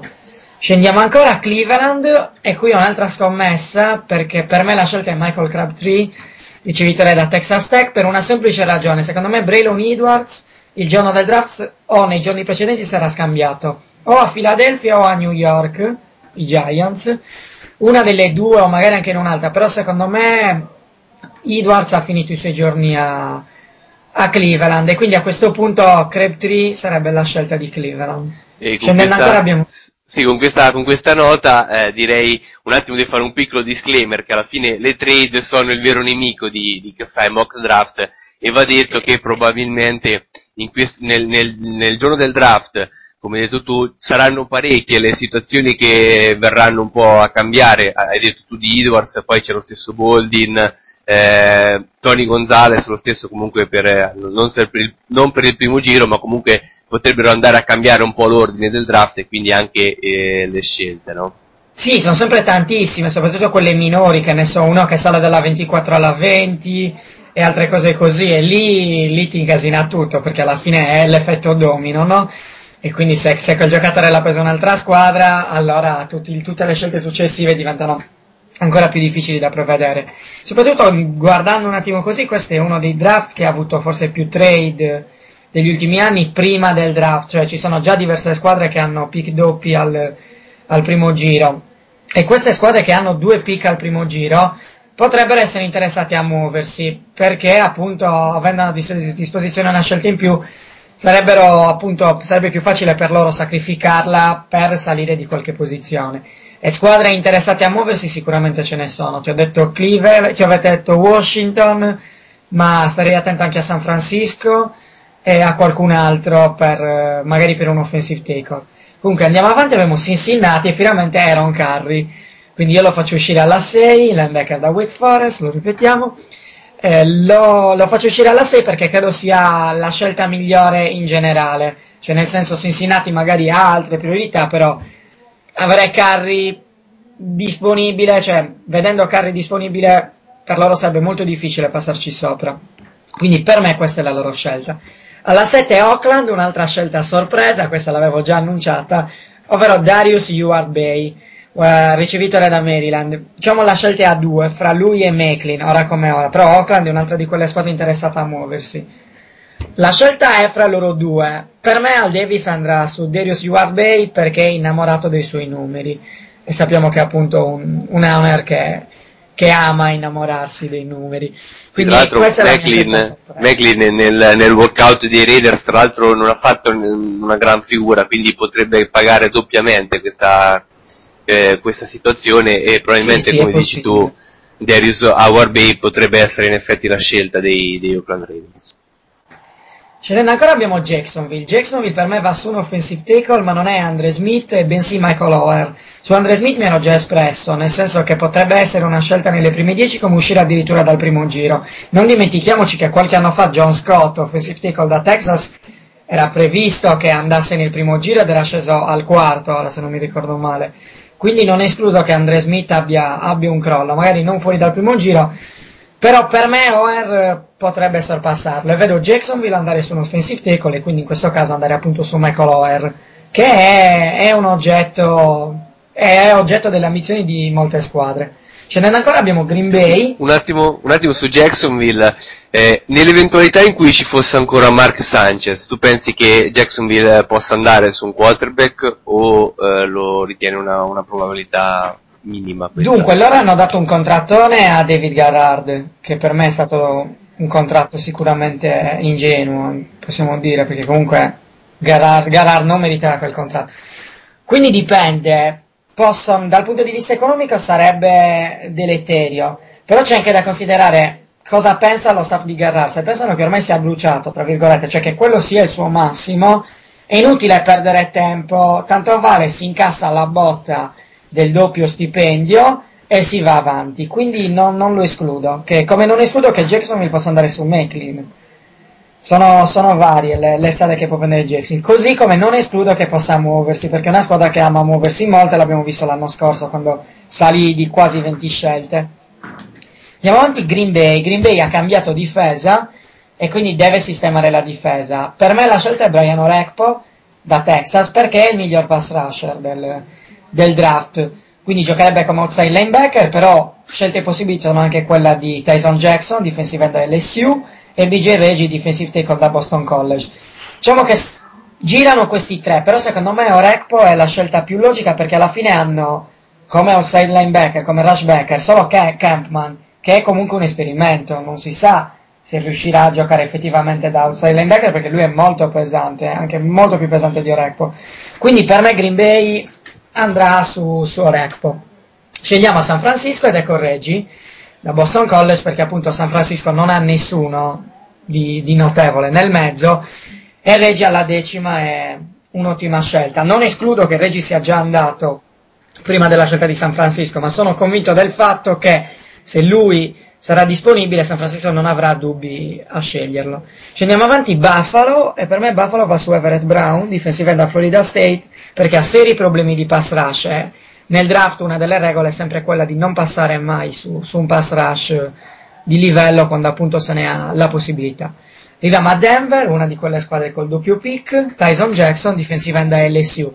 Denver cambia difesa e ha tutto da cambiare, soprattutto guardando un attimo così il roster non ha dei veri uomini di linea da, da 3-4 e Tyson Jackson è proprio il prototipo di, di, di defensive end. Io vedo Denver fare come fece Dallas quando passava alla 3-4, che nel primo giro prese un defensive end e un outside linebacker. L'ordine fu invertito, ma perché allora c'era Ware. In questo caso, nel mio mock, mock sono già andati via sia Orekpo che Brown, e quindi la scelta più logica sarebbe quella di Tyson Jackson. Se Orekpo fosse disponibile, secondo me andrebbero su di lui, come anche andrebbero su Reggie se fosse disponibile.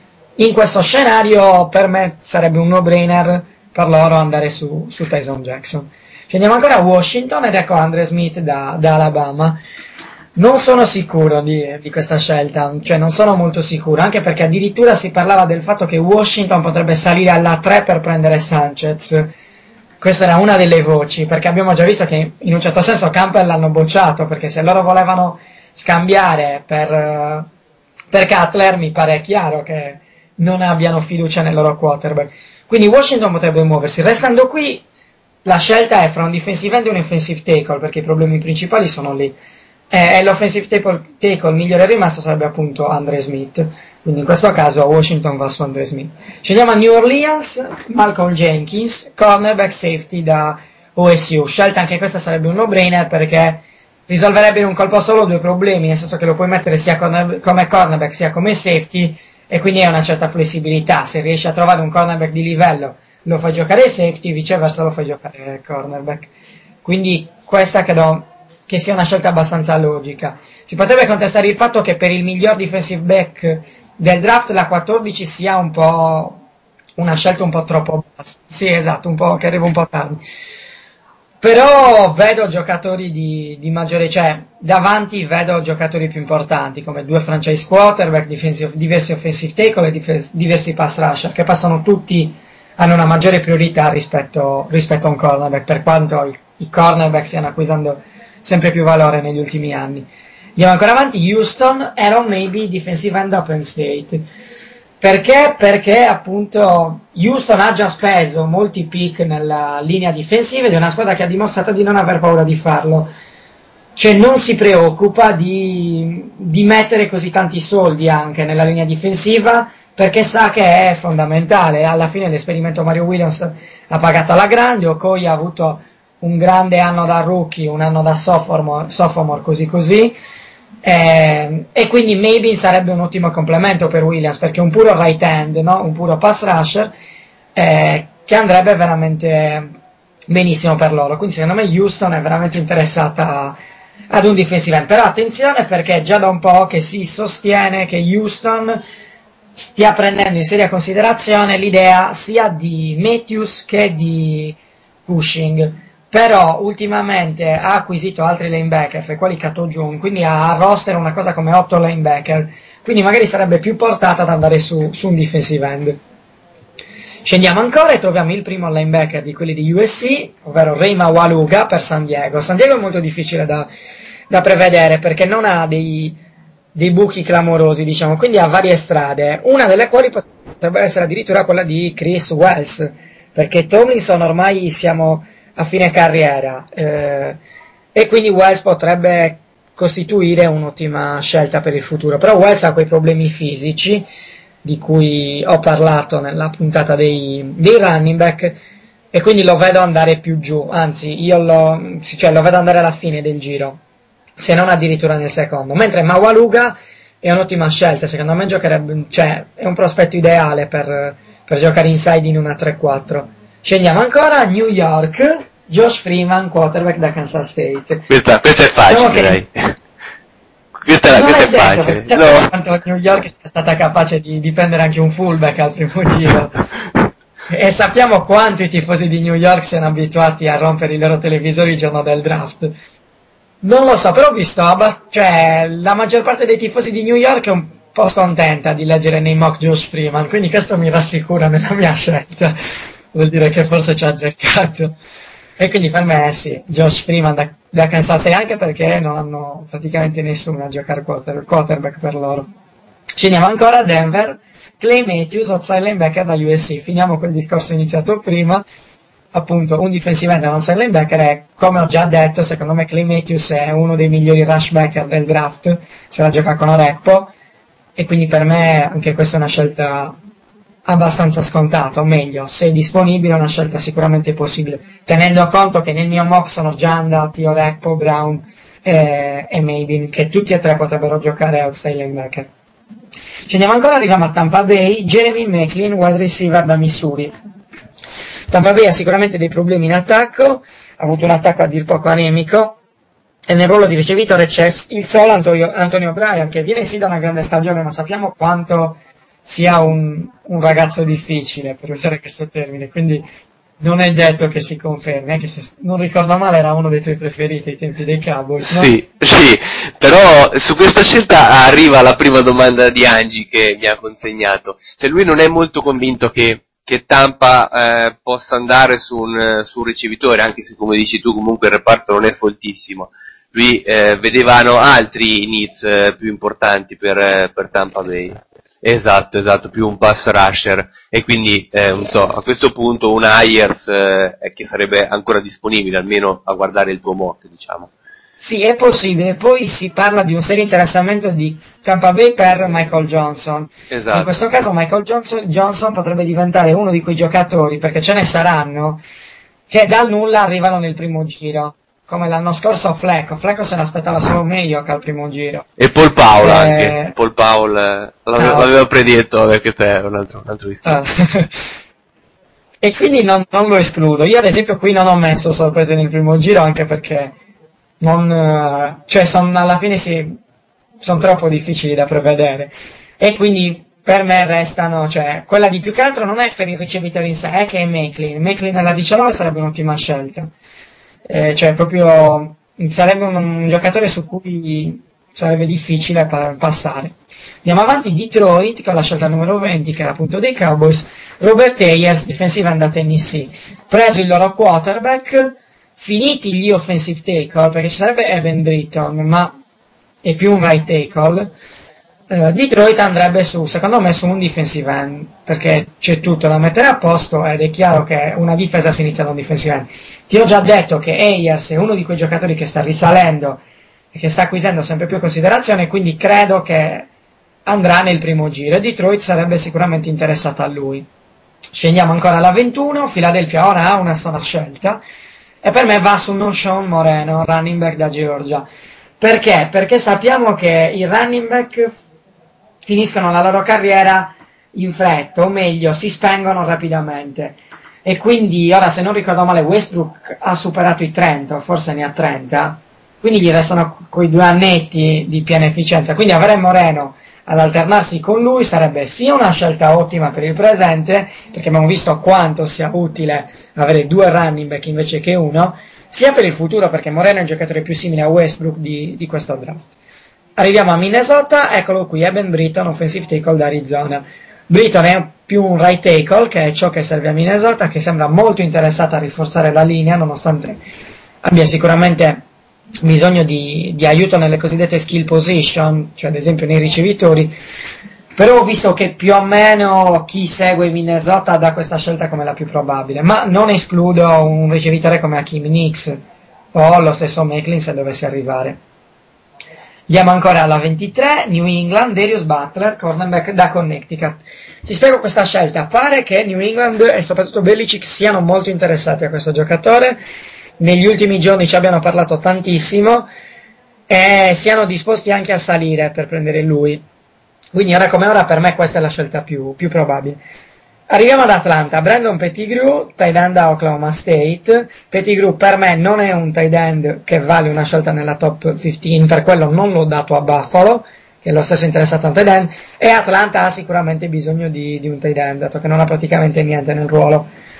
E quindi avendo Pettigrew disponibile, secondo me non, non ci penseranno due volte.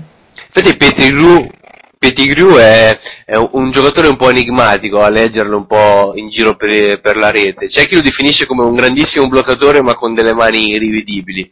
C'è chi addirittura vede in lui, non so, un- una specie di Witten. Io non ho seguito molto il giocatore, però ehm, in effetti eh, i pareri sono discordanti. Diciamo che ci sono molti dubbi sul fatto che lui possa essere efficiente come ricevitore in NFL, soprattutto a livello di tracce.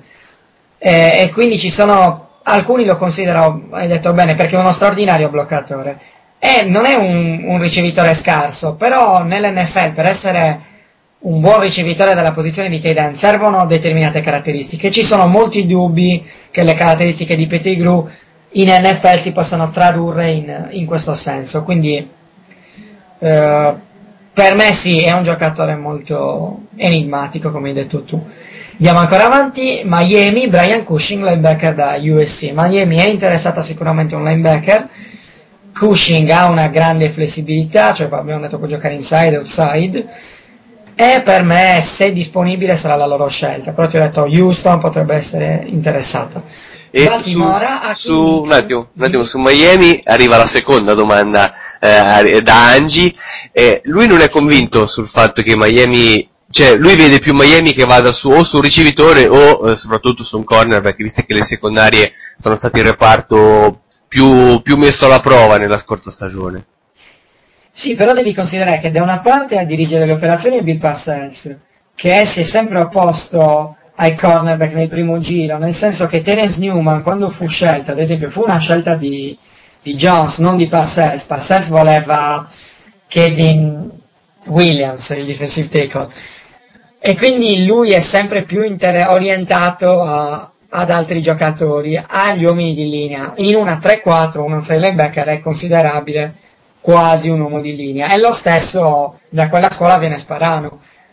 Quindi per me è più probabile che vadano sul linebacker, però sì, non è da escludere sicuramente. In effetti un- non, non consideravo adesso per, il- per un attimo il fatto che ci sia Parcell, in effetti noi a Dallas quando abbiamo avuto il, il- il linebacker al primo giro era, ne- non era neanche quotato come, come scelta, era, era Esatto. sicura proprio, quindi in effetti Cushing potrebbe essere una giusta, una giusta, ehm, una giusta scommessa in questo mock. Sì, anche perché Parcells alla fine è rimasto un po' indietro nel tempo, nel senso che comunque non si è aggiornato in molte cose, quindi lui ha questa idea che i linebacker siano il ruolo più importante in difesa e continuerà a costruire le sue difese in questo modo, ricordandosi di DLT. Quindi andiamo avanti, Baltimora, Kim Nix, wide receiver da North Carolina. Questa è una scelta che sembra abbastanza scontata, se Nix sarà ancora disponibile. Baltimora ha parlato molto col giocatore, sembra veramente interessata e ha sicuramente bisogno di aiuto nella posizione. Nix è un grande giocatore, ha un grandissimo potenziale, può diventare uno dei più forti ricevitori di questa classe e quindi secondo me è, è una scelta che ha un'ottima possibilità di, di accadere. Scendiamo ancora a Indianapolis per Ia Jerry, defensive tackle da Ole Miss, che questa mi sembra una scelta molto logica per Indianapolis. Uno fra Jerry e Ziggy Hood, uno dei due mi sembra mm, una della, cioè, mi sembra la strada verso la quale sono orientati i Colts, o anche un ricevitore, e in questo caso appunto un Knicks se disponibile o Britt, uno dei due, quindi Indianapolis potrebbe andare su, su anche su un ricevitore, però vedo un defensive tackle più, più probabile. Andiamo ancora a Buffalo, Alex Mack, centro da California. Secondo me Mack andrà al primo giro, se non a Buffalo, a Pittsburgh o magari addirittura anche prima, perché è sicuramente un giocatore su cui si possono spendere tantissimi elogi. E Buffalo ha bisogno di un serio aiuto take, nella, scusami, nella linea offensiva e sappiamo che avere un centro che sappia guidare una linea offensiva ti, ti risolve molti problemi. E quindi è una scelta probabile. Addirittura anche un offensive tackle, però qui diciamo gli offensive tackle più quotati sono già tutti andati via. Quindi vediamo un po', magari Buffalo può salire al posto di Jacksonville per prendere Oer perché sono molto interessati a Oer. Vedremo questo, però secondo me alla 28, restando alla 28 prenderebbero Mac. Scendiamo ancora a New York, Kenny Britt, ricevitore da Rodgers. Sappiamo che appunto New York ha perso Barres, se non sbaglio da poco Floyd Reese, il loro general manager, ha detto di non aver neanche parlato con Barres da quando è finita la stagione, Barres rischia anche di andare in prigione e Eli Manning, Eli Manning ha dimostrato un po' i suoi limiti senza Barres, quindi un ricevitore diventa una priorità per loro, erano convinti di avere una grandissima profondità nel ruolo di ricevitore e di poter coprire la mancanza di Barres e così non è stato. Quindi per me mh, Britt, che poi soprattutto è un prospetto locale perché del New Jersey, eh, sarebbe un- una scelta molto probabile, altrimenti quella di Clint Sintim, outside linebacker da Virginia, che è appunto un'altra, un'altra possibilità. Andiamo ancora a Tennessee, Vontae Davis, cornerback da Illinois, che questo è un giocatore enigmatico, potrebbe andare molto prima, basato sul suo talento individuale, però appunto i problemi mentali, tra virgolette, cioè il carattere del ragazzo lo rendono una scelta spinosa. Che tra Andiamo l'altro, ancora, però fa- facendo questa scelta i Tennessee Titans non dimostrerebbero di aver imparato dagli errori del passato perché ricordiamo che eh, furono loro che scelsero poi Pac-Man Jones al draft di, ormai Sì, però 5-6 diciamo anni fa. Dav- Davis off field crea molti meno problemi, è in campo che li crea, però Fisher è un allenatore con, con la giusta esperienza, quindi non lo so, sì, sì, è sicuramente da tenere in considerazione, però per me Davis ci andrà al primo giro, perché alla fine il suo talento è troppo grande da, da essere messo in ombra dal suo carattere, e quindi per incastrarlo nel primo giro io l'ho messo a Tennessee. Diciamo, le due cose si sono abbas- sposate abbastanza bene. Staremo a vedere perché già dalla 20 le scelte inizieranno a complicarsi, nel senso che ci saranno state delle trade, molte trade, e soprattutto quando arrivano quelle scelte finali del primo giro, molte squadre dal secondo chiamano per salire, e vediamo un po'. Ok, 31esima e penultima, Chris Wells, running back da OSU. Arizona non è messa benissimo nel ruolo di running back, eh, anche se ha dimostrato di poter arrivare al Super Bowl se, e quasi vincerlo senza un immenso gioco di corse, quindi Wells è, è una scelta probabile ma non, non scontata. Sono varie le direzioni in cui può andare Arizona, però diciamo come valuta, come, come valore, questa forse è la migliore, cioè la 31 Wells è una scelta tutto sommato intelligente, anche se non escludo che Wells possa uscire dal, dal primo giro, considerando soprattutto i suoi problemi fisici. Finiamo il giro con Pittsburgh, Alfonso Smith, cornerback da Wake Forest. Certo, Pittsburgh è sicuramente interessata ad Alex Mack, come potrebbe essere interessata anche a un ricevitore, come è sicuramente interessata a un cornerback. Io qui ho messo Alfonso Smith perché secondo me è quello che vale di più di quelli, di quelli rimasti, però è una scelta molto difficile da prevedere, anche perché ti ho detto sicuramente arrivati alla 32 saranno cambiate tantissime cose. Sì, quindi abbiamo concluso il primo giro. In effetti Pittsburgh eh, in molti mock la danno per un centro per Alex Mack, che però eh, appunto eh, se lo metti prima a Buffalo poi non puoi metterlo a Pittsburgh, quindi sì, più si va avanti, più chiaramente l'effetto domino eh, ha la meglio rispetto alle previsioni che si possono fare eh, nei giorni, se non nei, nei mesi eh, precedenti ad un draft. E quindi Mike, siamo arrivati in conclusione di questa, mh, di questa nostra collaborazione.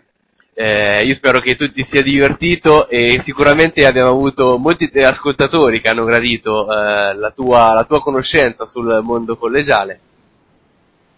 Perfetto. Allora, vediamo come andrà, quindi settimana prossima tutti, tutti si... oh, no, addirittura questa settimana. I, commenti per il draft? Eh, No, no, il draft in sé. Ah, il- non- è alla non- fine di questa settimana, Sì, sì, perché io ho sì. perso un attimo il conto giorni. Sì, ecco, io ho chiamato la settimana prossima. Ecco, come sto messo. sì, sì, il prossimo... quindi sì, quindi vedremo ora come fra qualche giorno avremo il verdetto. Speriamo di, di prendere quindi qualche scelta in più, perché te l'ho detto, un mock creato un po' con meno pazienza degli scorsi anni. E probabilmente forse questa è la differenza, no? Meno, meno ci si pensa, forse meglio vengono poi le cose. Sì, l'anno scorso ad esempio mi sono accorto, ho fatto varie versioni del mock e ho visto che ne- se io univo tutte le versioni più o meno azzeccavo 20 scelte e invece poi in quella finale ne, ne ho azzeccate molte meno. E quindi dai, fra poco avremo il verdetto. Ok, io ti ringrazio quindi e ti invito soprattutto a tornare a postare sul forum perché comunque sei una presenza che manca all'interno del forum e soprattutto all'interno del, del forum dei Cowboys eh, dove siamo un po' in pochi a scrivere. So che eh, tu rimarrai fermo sulle tue convinzioni, però io il mio tentativo e il mio invito te lo dovevo fare queste, Tentativo che fai da molto. Eh? Tentativo che va avanti da un po'. Esatto. Perfetto. Allora, quindi- un saluto a tutti e, e buon draft. ok, buon draft, ci sentiamo. Che ricordo è il giorno dell'anno più bello dopo quello di Natale. Ciao Mike. ciao, ciao.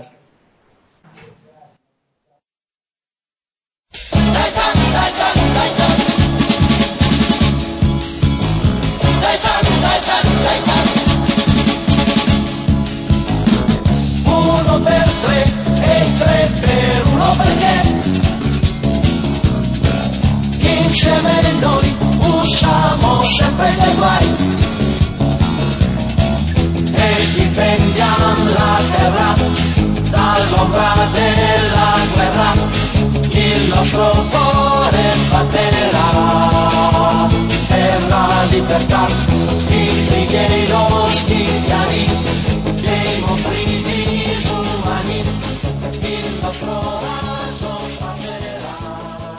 E quindi siamo arrivati anche eh, questa settimana alla rubrica eh, di Cina, che è qui con noi, appena arrivato. Hai novità questa volta? Hai qualche perla da regalarci, qualche scoop hai portato in queste due settimane? Abbiamo il draft definitivo, ovviamente. Siamo già riusciti ad entrare in possesso delle prime 10 scelte sicure, almeno. Quelle le abbiamo, sulle altre stiamo lavorando, ma abbiamo avuto la certezza di quelle che saranno le prime 10 scelte del prossimo draft. Quindi prima di passare a parlare del draft, non so, vuoi parlarci qualcosa tu della tua settimana? Abbiamo avuto, sì, avremmo dovuto fare più cose, ma abbiamo avuto grossi problemi questa settimana perché abbiamo dovuto intanto stabilire dove festeggiare il 25 aprile perché eh, non, non- non eravamo così sicuri di festeggiarlo a Carpi all'Irish Pub durante il draft eh, e quindi il gruppo redazionale qui era molto indeciso se andare a festeggiarlo altrove, tipo a Prato, ci poteva sembrare una cosa buona. Poi soprattutto non sapevamo se festeggiarlo con quelli rossi, quelli bianchi, quelli verdi, quelli ebrei, eravamo molto confusi, poi alla fine abbiamo deciso comunque di rimanere nelle nostre terre di festeggiarlo con i ragazzi di Play It. Abbiamo un sacco della posta molto pieno, prima o poi lo vuoteremo perché arrivano ormai, ormai migliaia di lettere. Mi preme rispondere solo a quella di un certo Ario da Plato, che deve essere la zona cinese di Prato. Non leggo tutta la mail perché è molto lunga. Intanto però faccio scusa, eh, vorrei fare una comunicazione. Che eh, da quando abbiamo fatto la cosa lì di Dario, mio che mi è arrivato un PM da Dario, il mio computer da allora fa molto rumore. Ogni tanto impazzisce e fa rumore. E poi volevo dire a Dario, se ci ascolta, che mi ha mandato un file vuoto sul PM. Esatto, anche a me è arrivato il file vuoto. Eh, e quindi io non gli ho voluto rispondere perché già con la mail in arrivo il computer fa rumore, avevo paura che rispondendo potesse addirittura esplodere. Quindi glielo dico da qui, comunque per me io quel file lì non ho assolutamente nulla. E lui E tra forse l'altro fa una risposta filosofica, nel senso eh, è tutto vuoto, mettici tu quello che vuoi, tanto sai che comunque qualcosa Eh. ti succederà. È vuoto come la sua testa, insomma. Eh, sì, praticamente sì. Comunque abbiamo questa eh, lettera di Ario da Plato, dicevamo, che vivendo in mezzo ai cinesi è molto sconfortato, non è ancora riuscito a integrarsi a dovere, un po' come Focus da Carpi, ha ancora problemi ad integrarsi, e la vorrebbe mettere, diciamo, sulle dotazioni del pene per sfidare i cinesi e dimostrare così la sua superiorità di razza. Il problema è che ovviamente non ha mai visto un pene cinese, per cui ci chiedeva se era possibile stabilire la dimensione del pene ascoltando un cinese che piscia, perché Ario è estremamente convinto che se tutta l'urinata colpisce il fondo del water, quindi l'acqua, direttamente, allora il pene è piccolo. Io non so se voi sapete qualcosa in proposito. Questa è una considerazione che mi lascia abbastanza basito, sinceramente. Comunque, noi abbiamo cominciato a Bagatta e Dan Peterson uno studio sulla cosa, loro che fanno gli studi sulla scienza nello sport, e non hanno saputo darci una risposta. L'unica cosa che ci dicono è che si riesce comunque a farla dentro, quindi in modo equilibrato, anche se manca un testicolo. Cioè, con un testicolo solo si riesce comunque a tenere una buona aerodinamicità. Questa è l'unica cosa che possiamo dire a Ario, però per il resto stiamo studiando. Certo che consegnare gli studi del- sullo sport a, a Bagatta e Dan Peterson è... Ah, perché sono loro che fanno il programma sulla 7, su Sport Italia. Sì, sì, appunto, eh, non mi sembra una cosa geniale come, Beh, come idea. eventualmente con la forza di fuga di cervelli dall'Italia era rimasto solo Bagatta, non lo so, che tutti gli altri sono scappati. Comunque, partiamo seriamente. Abbiamo anche Angie che è ritornato dall'editto, però sappiate voi che ci ascoltate che è un mio dipendente, quindi se c'è solo grazie a me. Io poi tra l'altro non ho mai licenziato nessuno, eh. tantomeno dalla RAI dove non ho mai messo nemmeno il becco, quindi Solo ban. solo ban, solo ban, no, oh, poi uno, uno storico, al buon Marcus. No, Marcus si chiama, sì, Marcus. Comunque, le prime dieci scelte del draft, perché sono sicure quelle che abbiamo noi? Perché anche queste le abbiamo commissionate, e le abbiamo commissionate a Maurizio Mosca, che è vero che di football probabilmente non sa niente, non sa niente di calcio, per cui io presumo che non sappia niente di football, ma grazie al suo pendolino noi siamo riusciti ad avere le 10 scelte, dopodiché queste 10 scelte le abbiamo, eh, diciamo grazie ai nostri giri, che sono poi sempre gli stessi di Sofia, quelli che ci hanno permesso di avere l'anteprima mondiale, non ve lo dimenticate. Pensate se ci pagassero per fare questa roba quanti soldi avremmo preso. Le abbiamo commissionate appunto al nostro staff che ha incontrato gli, gli scout e i general managers di varie squadre e co- siamo assolutamente convinti che le scelte siano giuste, per cui vi posso assolutamente confermare in anteprima, visto che me ne avete dette due o tre, che Jason Smith andrà a St. Louis e Eugene Monroe andrà a Kansas, come detto da Modeno in quello precedente. Queste due le potete segnare, se volete giocarvele su B-Win, non so se si possono giocare le scelte No. del draft, però Io proporrei, proporrei di farle giocare su Casino Vittoriosa, un sito di scommesse sportive molto, molto famoso. Eh, che... Casino Vittoriosa. Sì, sì, sì. Ah. Segna, segna. No, Eh, non male, non male.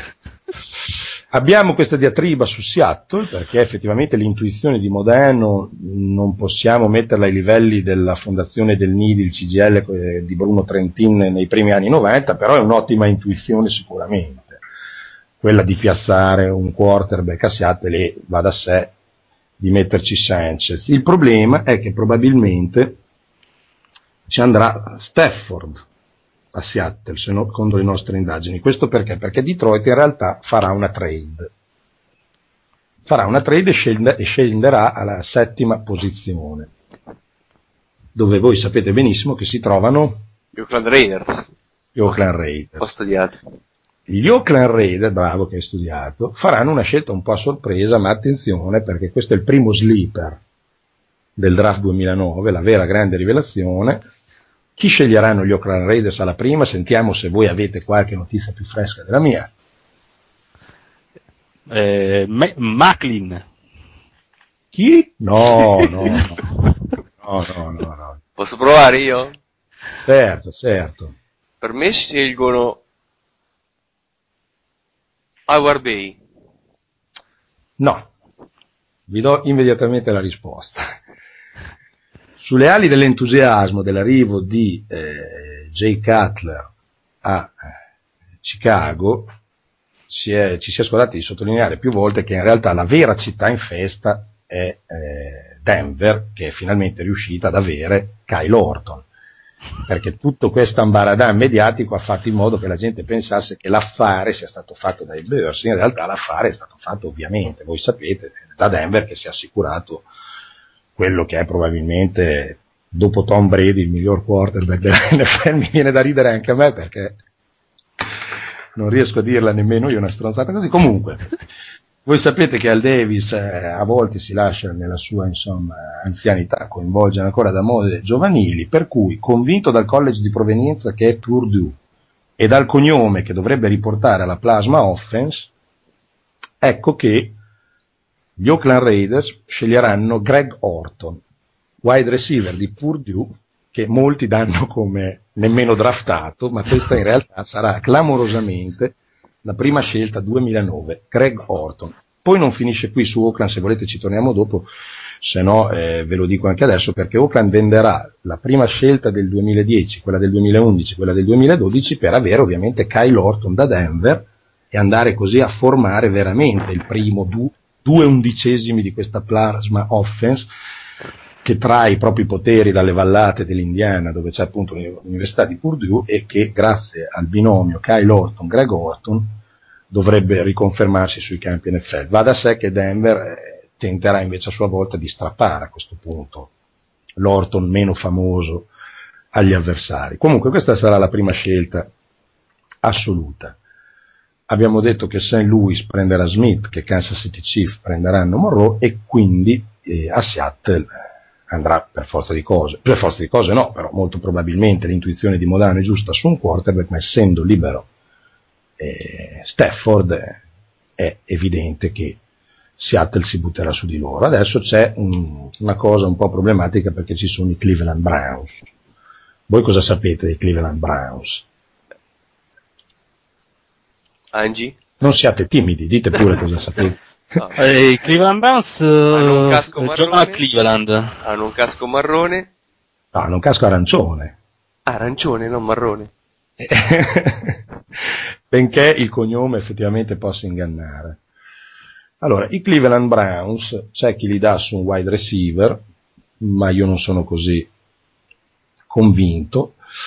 Eh, qualche analista mi è parso di leggere di recente che li dia su un linebacker.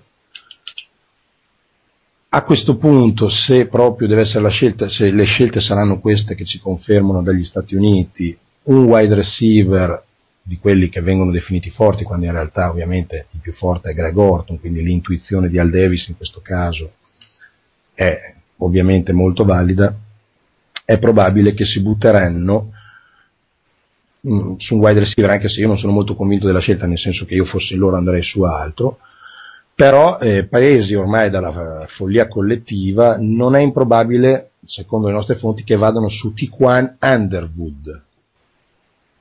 Chi? Tiquan Underwood, che è un fortissimo receiver da Rutgers, eh, che mi dispiace che tu non conosca, avuto una magnifica stagione da freshman, è molto brutto, eh, molto brutto, chi vede la foto è molto brutto, però, eh, cioè, perché tanto, alla fine, il problema di fondo qual è? Che buttarsi su questi nomignoli ti permette di coprire il cosiddetto need al draft spendendo magari un po' meno, perché va da sé che Greg Orton, anche se è una prima scelta, gli fanno il favore di prefarlo prima scelta, non gli daranno mai un sacco di soldi, insomma, contrattino del cavolo e via, così si può risparmiare perché Snyder dei Redskins è convinto che il salary cap salterà e quindi cerca assolutamente di mettere via e mettere via, però effettivamente questa certezza non la possiamo avere. E di conseguenza eh, molti tirano al risparmio, come fanno ad esempio i Cincinnati Bengals che vengono subito dopo e che sceglieranno scusate, no, stavo, pensavo mi stessero chiamando, e che sceglieranno il quarterback più atteso del draft perché ormai voi non sapete, ma c'è un divorzio in casa. A Cincinnati nessuno si fida molto più di Carson Palmer, eh, perché sembra che non riesca a tenere in mano la squadra, e quindi il, il quarterback più atteso del draft verrà scelto da eh, i Tigrati, e voi sapete chi è, no? ovviamente, il più atteso anche in Italia, se ne parla insomma anche sui giornali locali. Chris Pizzotti da Harvard. Bravissimo, bravissimo Angie, vedo che finalmente hai studiato anche tu, Chris Pizzotti, quindi sarà la eh, sesta scelta assoluta, se ne parla molto anche, oggi era in prima pagina sulla Gazzetta de- dello Sport, che razza di Pizzotti era il titolo della Gazzetta dello Sport, che titolisti ormai sono veramente eccezionali. Arriviamo quindi ai Lions, che a questo punto eh, sono scesi alla settima e che anche loro non si tireranno indietro sul quarterback perché quella era la loro, una delle loro priorità, ovviamente le priorità di Detroit sono tutte, forse c'è solo lo stadio che va bene, non lo so. eh. E comunque anche loro su quest'onda del risparmio, su questa crisi finanziaria che sta un po' travolgendo anche l'NFL, per risparmiare sulla prima scelta pare che abbiano pensato, dopo veramente però tante diatribe inter- interne perché il nuovo coach chiedeva eh, Ben Olson da UCLA e invece alla fine lo hanno convinto per Willy Tuitama da Arizona, quarterback che secondo me è veramente molto forte, non so se l'avete mai visto giocare, scaricatevi le sue partite, ben 9211 yard eh, ha lanciato questo qua ragazzi. Voi ci Quante scherzate? partite? Ma che cazzo ne so? ne avrà giocate più o meno come gli altri, insomma, ne avrà... 40 partite, sono andato a vedere adesso 40 Cioè, partite. Va detto che l'ha lanciate ma nessuno l'ha ricevute, questo eh, va, va detto a onor di cronaca. No, no, no, no, ragazzi, percentuale del 64,9, un rapporto touchdown intercetti favoloso, nell'ultimo anno 23 touchdown, 8 intercetti, poi non sappiamo contro chi abbia giocato, ma fa lo stesso. insomma. I numeri non sono tutto, ma oggi noi abbiamo deciso di fare così. Ci sono poi Jacksonville Jaguars che vengono da una free agency direi, non so se siete d'accordo, ma abbastanza positiva.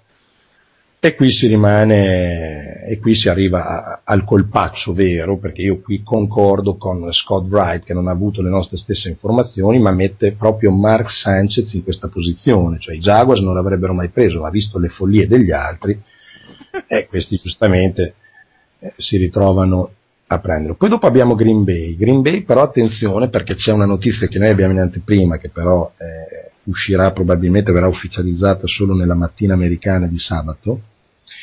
Green Bay in realtà scambierà la propria scelta con i New York Jets, che andranno quindi a scegliere al 9, in cambio di Brett Favre, che nel frattempo, venerdì notte, rifirmerà coi Jets, quindi tornerà ad essere un giocatore di football, Green Bay se lo farà dare, invertiranno le scelte e ovviamente Aaron Rodgers il prossimo anno sarà un backup e questo spingerà eh, Green Bay poi a scegliere più in basso per altri ruoli, probabilmente andremo sulla linea difensiva.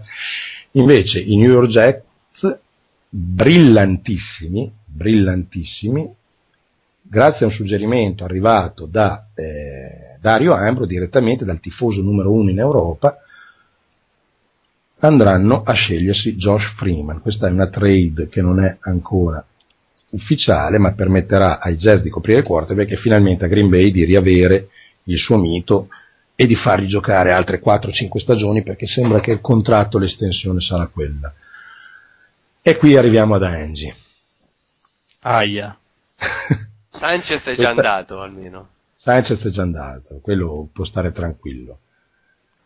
Qui arriviamo ad Angie perché questa è l'ultima scelta eh, definiti- de- definitiva, ufficiale che siamo riusciti a strappare.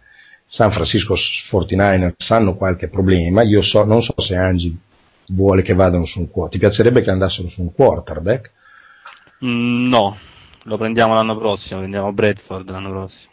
Loro stanno, in Allora. una, stanno in una botte di ferro, perché prenderlo quest'anno il quarterback? No? Cioè, Cioè tu dici che stanno in una botte di ferro come quarterback quest'anno? sì, sì, tranquilli, no? Sean Hill e Alex Smith li metti insieme, forse ne fai mezzo di quarterback. Io guarda, non ne parlo più perché l'ultima volta che mi sono permesso di contestare Alex Smith, eh, con una certa arroganza, il Pellegrino mi rispose, ma lo hai visto giocare di recente? Allora io non ho detto niente, mi sarò perso qualcosa, però ho lasciato passare una stagione e mezzo e vi- e vedo che sono tornati da me anche i tifosi. Scusate, sto cambiando le batterie del mouse eh, perché mi si è scaricato.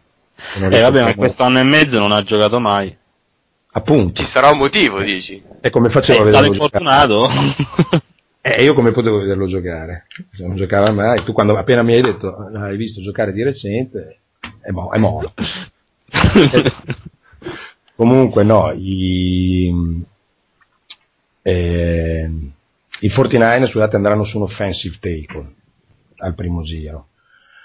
Questa è, ti piace come cosa? Eh, sì. Mm, può andare bene. Sì, sì, sì, sì. Allora, sappi che prenderete Lloyd Murta. Già ti va meno bene, immagino.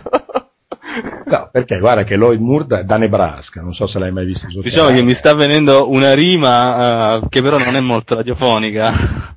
306 libbre, abbastanza rapido, 4,89 sulle 20. Poi se vuoi ti leggo, è intelligente. Sulle 20? Sulle 40, scusa. No, sulle 20 sarebbe stato un po' lentino. 6 piedi e 7, molto intelligente, dicono la gente che l'ha conosciuta, anche molto simpatico. Ma è molto più Non bello, è molto più bello di quello che hai nominato prima o come bellezza siamo lì? No, no, un bel ragazzo bianco, un bel pizzo, capelli abbastanza curati, più di, più di Javier Zanetti. Anche perché sono tagliati un po' più a spazzola. Perché non ti piace? Guarda che ha buoni potenziali, può crescere molto. No, no, magari alla 10 mi sembra un po' esagerato. Eh, ma tu non tieni conto delle problematiche finanziarie di questo periodo, bisogna prendere comunque Quello che passa il convento. eh, personaggi da poco. Poi dopo se volete c'è la scelta dei Dallas Cowboys, quella al secondo giro. Cos'è? 123esima, qual è? Qual è? No, la 51esima. Ah, 51esima. Mm. Io ti dico quella di Scott Wright perché mi piace molto, mi intriga molto. Non so se tu hai letto draftcountdown.com, ti sei letto tutto il mock draft. Beh, l'ho letto ma non me la ricordo, chiaro- ovviamente. Beh, lui vi dà Pat White. Ah beh, ah sì. L'avevo ecco perché l'avevo rimossa, adesso, adesso ricordo. Eh, ma scusa, è, però ha una sua logica, no? Ma quale logica? Eh, allora, ha la logica che nei momenti eh, caldi in cui Romo si scioglie, hai un quarterback di riserva già pronto. E pronto non hai più... Eh, beh, pronto, insomma, dai, è uno che si è fatto i suoi annetti da titolare, no? Ha giocato Eh, se non sbaglio ha vinto 4 ball, gio- tutti i 4 ball che ha giocato li ha vinti. Ma sì, cioè questo è un vincente, quindi tipo, metti che Dallas arriva al Super Bowl, e drive decisivo per rimontare tipo i Giants l'anno scorso o i Pittsburgh quest'anno, tu sai già che Romo si squaglia, tac, Pat White, anche se non ha mai giocato, tac, gli dici fai come negli altri quattro e lui va e te la chiude lì. Durante l'anno eventualmente lo puoi usare come receiver visto che non hai più TO. Cioè a me sembra una cosa logica, No. io non capisco perché. Questa, questa di Pat White è, è venuta fuori secondo me perché eh, qualche mese fa è stato detto che Dallas avrebbe giocato alla Wildcat e quindi Pat White sarebbe il quarterback eh, preciso per giocare alla Wildcat. E, e ancora questo Wright eh, fond- fondamentalmente sta dietro a queste voci, penso. Il suo problema è questo. No, dicevo, credo che la Wildcat quest'anno avrà più problemi anche nelle poche occasioni in cui è stata tro- provata.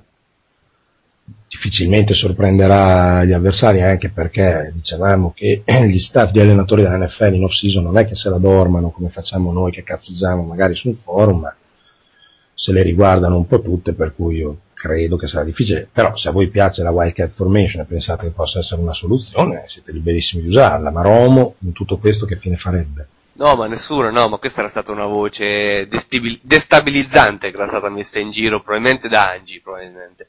o da Angie o da King Cave, perché di solito è anche lui che tende a stabilizzare. Comunque, parlando degli Scott Bright, che ha fatto scelte un po' azzardate, non come nel mio draft, però insomma ha cercato un po' di sorprendere anche lui. Poi tra l'altro dicevo che eh, mette come scelta dei al secondo giro Massaquoi o Massaquai, io non mi ricordo mai come si pronuncia, che è il wide receiver di Georgia, ma io non sono così convinto che se a quel punto sarà rimasto in giro eh, o altri receiver co- o comunque il massimo potesse essere questo, io non credo che a quel punto i Bears andrebbero sul wide receiver, insomma non avrebbe un gran senso, però insomma tutto può essere. Chiaro che il nostro è un po' più azzardato e anche un po' eh, diciamo così più divertente, però se no qua era tutta una puntata di draft seria, allora bisogna farne anche qualcuno un po' irriverente. Tra i draft, modo. tra i draft seri ci metti anche quello di Paperone, quindi. Quello di Pa- certo, no, io mi fido molto, di, hai trust in Paperone, cioè. poi tra l'altro lui è sul posto, quindi dovrebbe sapere esattamente quello che sta accadendo, dovrebbe avere una percezione più, più viva, più vera di quello che sta accadendo. Comunque, sabato c'è il draft, live da Carpi, e quindi diciamo tutti ai, teles- asco- ai teles- no, ai telespettatori, no, agli ascoltatori che se vogliono forse riusciremo anche a mandare qualcosa dal vivo, credo, giusto? Ma dal vivo penso di no, sicuramente registreremo un po' di interventi dei, di Mm, quelli ok, che parteciperanno vabbè, allora- alla festa. Faremo qualche intervento, poi domenica se non sbaglio MotoGP. Sì, domenica MotoGP importantissimo dopo la prima gara. MotoGP no? importantissima da Moteghi, io la guarderò registrata perché non credo che dopo il draft avremo eh, la capacità di guardare in diretta visto che la- sarà la mattina presto. E niente, non spendiamo più parole perché insomma questo poi giustamente è un, eh, un programma che parla di football, però insomma ci sta per di, di dire che Gibernau è ritornato e dopo quest'anno chiuderà forse la carriera, però la chiuderà sicuramente con zero titoli. Anche lui. Questo è scontato, anche lui con zero titoli. Non c'è speranza. Niente, io avrei finito anche perché purtroppo con tutti gli inconvenienti tecnici ho perso quei 10 minuti di troppo che avrei voluto usare per spiegare due cavolate. Le teniamo per il post draft. La prossima volta prometto a tutti di leggere il sacco della posta, anzi se avete eh, lettere da mandare mandatele pure sul forum o via PM o nello spazio riservato alla radio così Ecco, comunque vorrei, vorrei avvertire sempre al solito eh, Rambro da, da Prato, lettere ma non d'amore, per favore, lettere Esatto, inerenti esatto. almeno al football. Esatto. Arrivo. Ci siamo No, stancati. chiama- ok. lettere ma non d'amore, certo, soprattutto se manda dei file che ci sia qualcosa nei file, perché sennò eh, non se ne capisce veramente l'utilità. Vabbè che lui è un gran burlone e soprattutto vediamo se ci porterà sabato Rospetta Rospi, detta Rospi, e Lady in the Darkness, era l'altra amica, Sì. Lady in the Darkness, vediamo se ce le porterà, così misureremo anche la loro conoscenza di football americano. Lanciamo anche il messaggio ad Alvise, alla 12 i Broncos sceglieranno un quarterback e alla 18 i Broncos sceglieranno un quarterback, così la smetteranno di lamentarsi che hanno problemi di quarterback. Alla 20 Detroit Lions su wide receiver, tac, la buttiamo lì. poi. Facciamo Felice Pandu, i Pittsburgh Steelers eh, comunque alla 32 prenderanno il centro che tanto aspettano, di cui mi sfugge il nome, ma Kembe. Mutombo che si è infortunato. Il Kembe, Mut- Mutombo che però sembra che si voglia ritirare prima di entrare in NFL. Vabbè, pazzesca. Ciao a tutti, ci sentiamo alla prossima. Ciao Cina.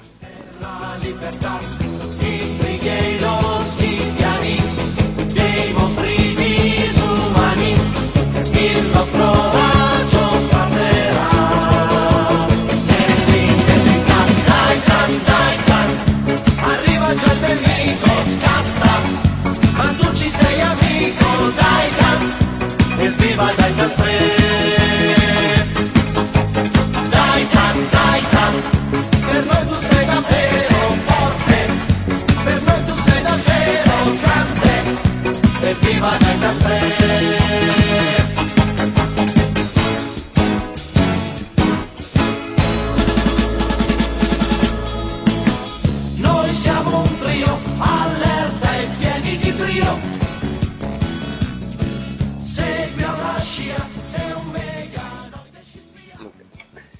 E siamo arrivati quindi alla fine di questa, anche di questa puntata, abbiamo svelato tutti i segreti di questo draft che ormai non ci sarà neanche bisogno di seguirlo, Eh, sappiamo già tutte le scelte, abbiamo ricevuto quelle un po' bizzarre, definirei eh, quelle che ci ha detto Cina, abbiamo avuto il mock di Paperone e quello di, di Modano, abbiamo un'intervista con l'esperto di Velavarra e direi che la preparazione al draft è conclusa, no Angi? Sei tornato? Sì, no, perché eh, ti avevo perso un attimo prima. Sì, sì, mi scuso innanzitutto con tutti per, eh, perché sono dovuto andare improvvisamente via prima durante l'intervento con Cina, ma mi aveva appena chiamato McLaughlin, il GM dei, dei Niners, eh, che reca notizie su quell'offensive line del nome impronunciabile che mi aveva appena consigliato di prendere Cina. Lui ha detto ci penso, ma eh, eh, non mi è sembrato troppo convinto, non lo so. eh, io gli ho, eh, gli ho consigliato anche di prendere magari Chris Pizzotti, il, il quarterback da Harvard, ma anche qui non so se è caduta lì o è lui che mi ha chiuso il telefono in faccia, comunque. Eh, è arrivata, tra l'altro è arrivata eh, poco tempo fa una news che eh, ha scombussolato i mock draft fatti finora perché eh, c'è stata la, la tanto attesa trade eh, di Tony Gonzalez, il tenente che aveva chiesto diverse volte di, eh, di andare via dal, dal Kansas City per cercare un'ultima eh, speranza di qualche squadra più che abbia mm, eh, maggiore aspirazione di vittoria ed è, eh, ed è andato agli Atlanta Falcons in cambio di una seconda scelta del draft prossimo. Sicuramente una buona trade che però ha mandato in crisi tutti i vari mock draftisti, se si può dire, di, eh, dei nostri tempi. Sì, in effetti, e questa comunque non sarà sicuramente l'unica trade che un po' scombussolerà quello che sono eh, le previsioni che abbiamo fatto e che si fanno in, in queste ore. Sicuramente ci sono, le, come dicevamo anche in apertura, altre situazioni come quella di Boldin, quella di Brian Edwards che eh, andranno a modificare un po' l'ordine del, del draft. Sì, eh, diciamo che il terrore eh, di chi fa i mock draft sono le trade nei, nei giorni prima del draft o nei giorni dopo oh, nel draft. Abbiamo appena letto uh, una- appena letto un intervento del GM proprio dei Niners che diceva che lui aspettava come minimo quasi 10 minuti mh, prima di una scelta, specialmente al primo giro, per vedere se arriva qualche offerta per qualche trade. Eh, quindi sappiamo che storicamente il giorno del draft è il giorno più favorevole per le trade in un, um, in un campionato come l'NFL che di solito non vede eh, molte trade durante la stagione ma eh, soprattutto in off season e proprio durante il draft. Eh, comunque, eh, alla prima fine- dei... Alla fine andrà, andrà a finire che il draft sarà come quello che è stato descritto da Cina, probabilmente. È, è probabile, oppure eh, scopriremo che eh, non c'è stato nessun draft, è stato solo frutto della nostra fantasia. Eh, comunque dicevamo, eh, prima dei saluti finali eh, vi lasciamo, mh, poi vi lasceremo con una canzone, una canzone di un artista eh, nuovo, emergente, eh, espressamente richiesta da, da Aza che ha detto datemi una chitarra, eh, io la, la chitarra gliela darei in testa, però eh, abbiamo trovato questa canzone di Sky Sweetnam, una cantante canadese eh, sconosciuta anche alla sua famiglia.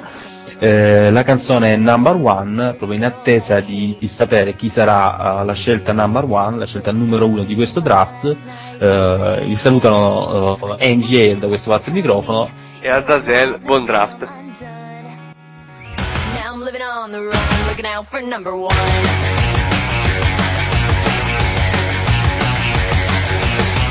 Took a ride to the city, had to get out of this place.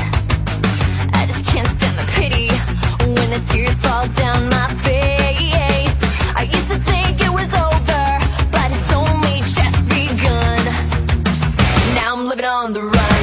For number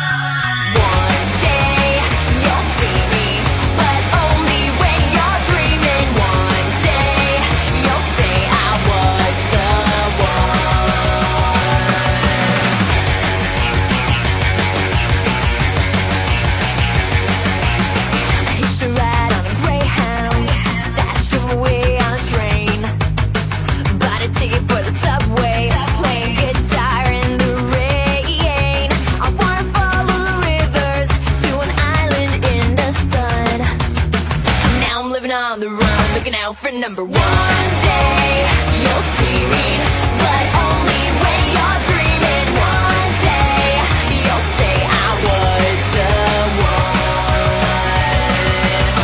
one. Late at night, to fight. I just might think about him. Right now I'm feeling fine.